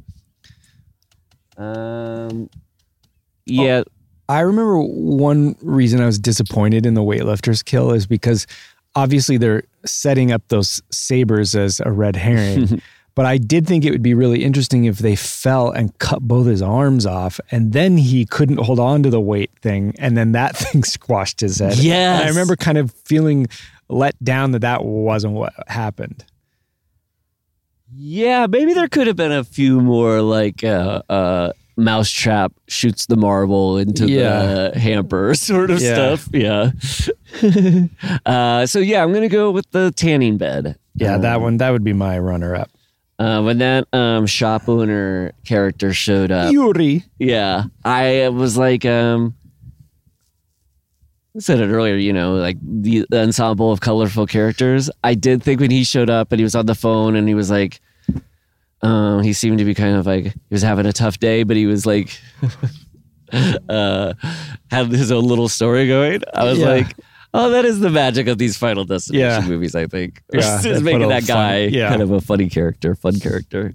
All right, we got three baby xenomorph names to read. And what that means is Ooh. you subscribe to the Patreon at the xenomorph level, baby xenomorph, that is. That's the highest level. You get your name read out. Email us at with Rust at gmail.com. First up, David Strecker was like his name read as Ian Fleming. I say hello there. Didn't you know your name is David Strecker? Any relation to David Strathairn? Ah, I've been, he's been popping up in a lot of movies lately for me. Which ones? Sneakers, LA Sneaking Confidential. around. Yeah. Yeah, uh, it was confidential until he showed up. I don't know what the fuck that is. Um, Baby Xeno, baby Xeno, baby Xeno. Watch it now, watch it. Southern lawyer, we're here to read Brendan Switzer's name. Um, Switzer, half of Switzerland, um, and the better half, if you ask me. Oh, beautiful. Southern lawyer. And here is our Giga say, we got all the the guys. Chris Dalton, I would very much like to read your name, but instead of saliva, I'm having a kind of a viscous brake pneumatic fluid from the the roller coaster of Final Destination 3. Those girls running by screaming, uh, that they were getting chased by Leatherface. HR, just so you know. Uh oh, I know you were looking down. But Too bad, girlfriend. I like it when you get the sass. Yeah, man. Okay, time to rate and review. Oh, uh, Matt, just when I heard Southern Lawyer, Yeah, yeah. it yes. just made me wonder how would Southern Lawyer like represent wind in, in a courtroom? That seems like a tough job. Well, I would say, Your Honor, let's keep the windows open. There's a draft in here because my client is always punctual. And you might see a single well tailored seersucker suit floating around the room because my client respects the dress code. Oh, that's beautiful. And then otherwise, we set up one of those little used car men that bubbles around a lot just to know that wind is here. That's a good and way. I was thinking, Yeah. how do you, you put like some papers down and kind of blow some around? But no, I think having that little guy flopping around is pretty good. Absolutely. Uh, okay, But Southern Lawyer can now ask us what what our rankings are. I interrupted Yeah, and got that's to all hear right. it. Yeah. we have. Let's recap the scores. yes. Final destination from 2000. We both we both gave. Uh, I gave it a 10. You gave it a 10.5. Final destination two. Five goes poo. You gave. you gave a 10. Com- combining Five Goes West and Electric Boogaloo. Five Goes Poo. You gave it a, a, a 10. I gave it a 9. And by I, I mean someone else. But, um, and then Final Destination 3, that remains to be seen, doesn't it? Okay, bye. what are you going to give it? I'll give it a. Now I'm, I liked it more than the others, So you gave a 10.5 to the first and a 10 to the second. but I got to keep room because I'm I'm a hopeful, optimistic person. you really maybe think four, you're gonna beat- Maybe four or five could be better. Wow. Word around the campfire is that five is pretty good, man. Is that right? Is that the final destination or is that part four? I think There's one that's, that's just called the final. The Okay. final. I don't know what it's called. Uh, so I'll give this a 12. Wow. Yeah. On its own terms, I give it a 12. Ah, mm. I went 10. I went Carry the- 9. Divide by. Yeah. I'm going to, you know what? I'm going to give this a 9. Tied with pot two. Why am I back? I liked him that he was back. I want to give it a 9. I think mine are subject to change when I have a, a grander picture. you I think that would be helpful for me too. After we get done watching this, now what are you anticipating with part four? I don't I even don't remember what, what the to think. opening accident is. Oh, I did read somewhere what another one was. I know a race car one's waiting for us, but I don't know if that's four or five. Ah, yeah, that maybe is what I had heard. And I wonder if because it's a race car, if if it is the race car one, if like the word you can run it frontwards and backwards and have it make sense. If like what? Like the word race Race car, car? you can watch the sequence. If they don't play Fast with forward or rewind. palindromes, they're really missing out on something. The main character's called Otto. Why am I back? He's he's happy. Once he's drawn out, he can't be put back in a, it's like the genie. Candyman.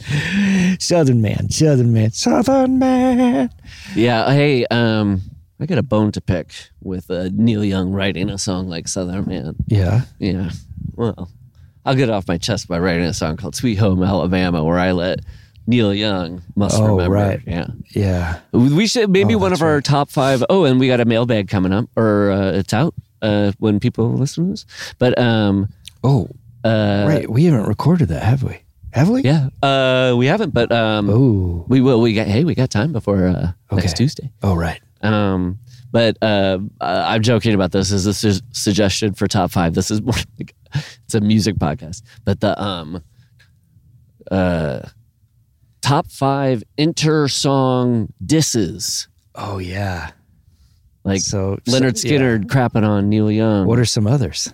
um, I think that um, the Statler brothers have a song about the Everly brothers called "You Ain't Shit." I don't know. Remember when Andrea Bocelli called out Anthrax in his great operatic song, I Already Brought the Noise? That's why he split up from the. Well, was he wasn't one of the three tenors, was he? I don't think so. I think that Oh, was okay. Pavarotti, Julio Iglesias, and Because if Robbie Williams. of them dropped off of the three tenors because the other two wouldn't sign off on writing an anti-Anthrax the band screened opera. and they're like, even though we're all tenors, one of us has to be a more tenor than the other. So essentially, there we are again tenor, bass, alto. yeah, not to dredge up a fucking thirty-year-old topic, but is it that cool to have three tenors? Yeah, really. Like, oh, three of the same sounds.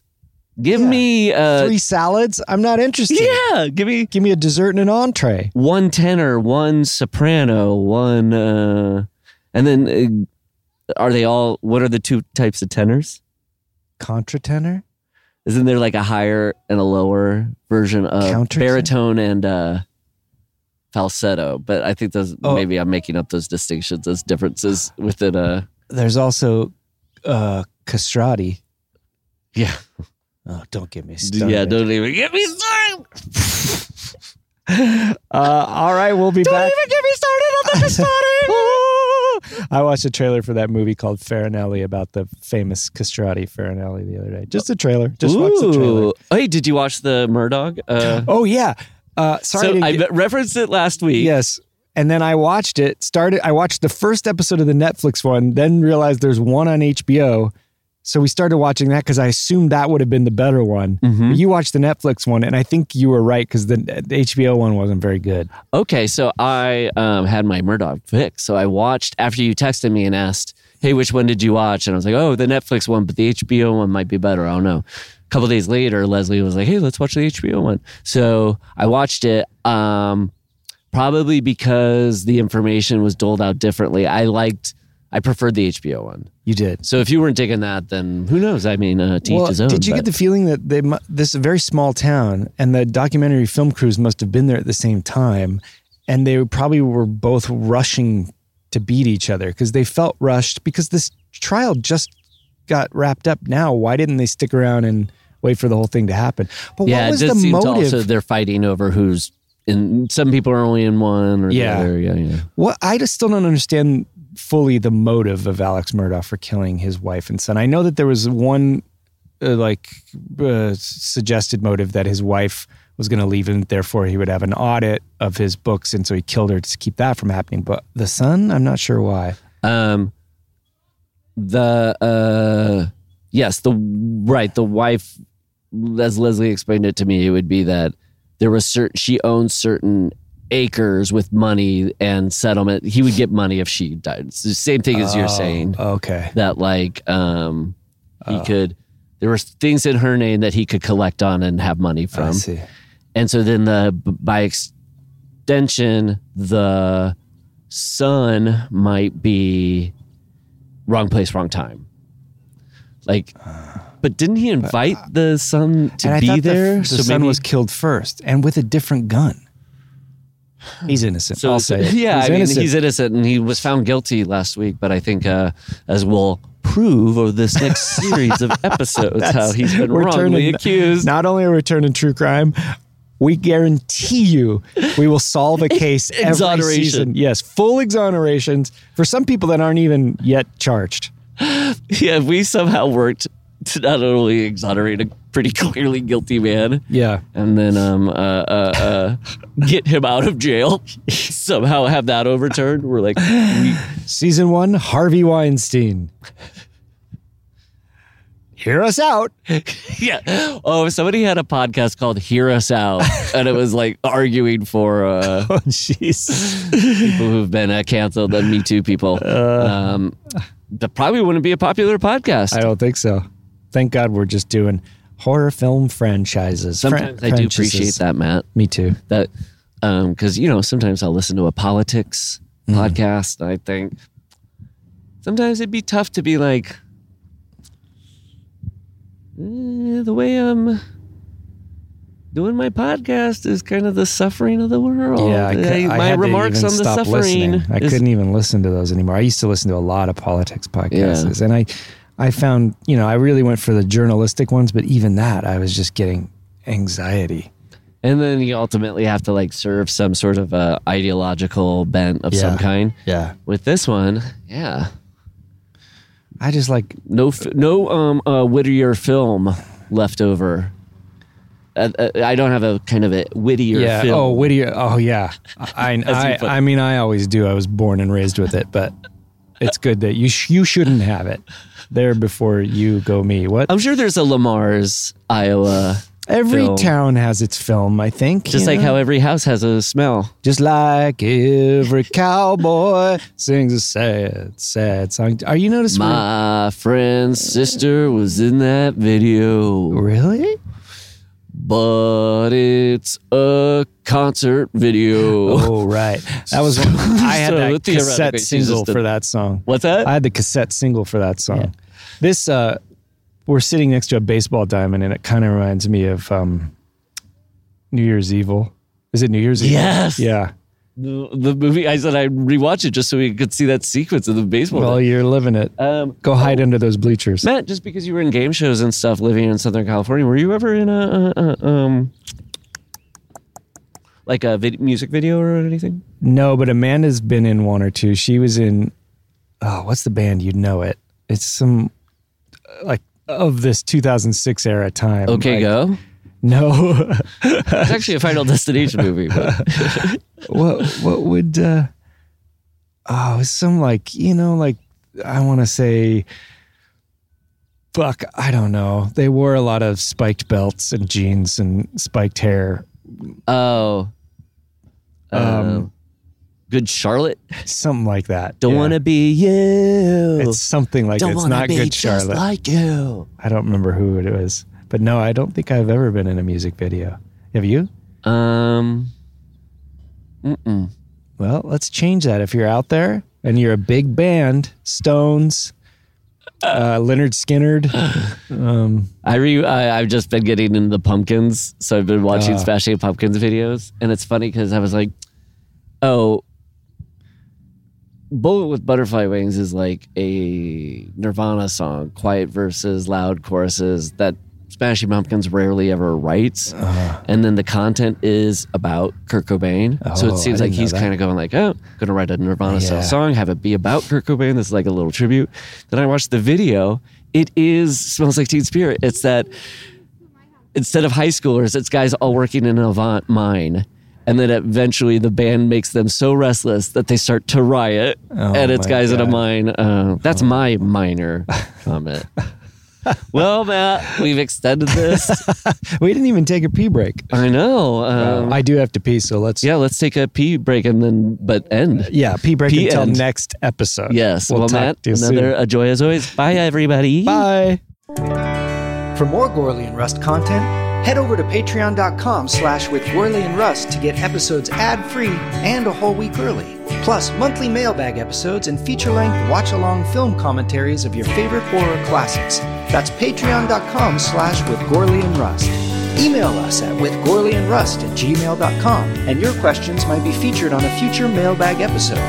With Gourley and Rust theme song by me, Matt Gourley, and performed by Townland. You can find us on Instagram as Townland Band, as well as Paul's fantastic band at Don't Stop or We'll Die.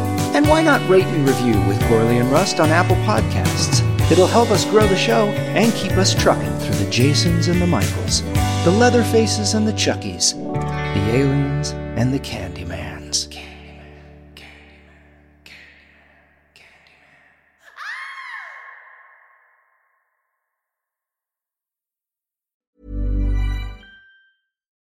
Botox Cosmetic, out of botulinum toxin A, FDA approved for over 20 years. So, talk to your specialist to see if Botox Cosmetic is right for you. For full prescribing information, including boxed warning, visit BotoxCosmetic.com or call 877-351-0300. Remember to ask for Botox Cosmetic by name. To see for yourself and learn more, visit BotoxCosmetic.com. That's BotoxCosmetic.com. ACAST powers the world's best podcasts. Here's a show that we recommend. Hi, I'm Oona Chaplin, and I'm the host of a new podcast called Hollywood Exiles. It tells the story of how my grandfather, Charlie Chaplin, and many others were caught up in a campaign to root out communism in Hollywood. It's a story of glamour and scandal and political intrigue and a battle for the soul of a nation. Hollywood Exiles from CBC Podcasts and the BBC World Service. Find it wherever you get your podcasts. ACAST helps creators launch, grow, and monetize their podcasts everywhere. ACAST.com.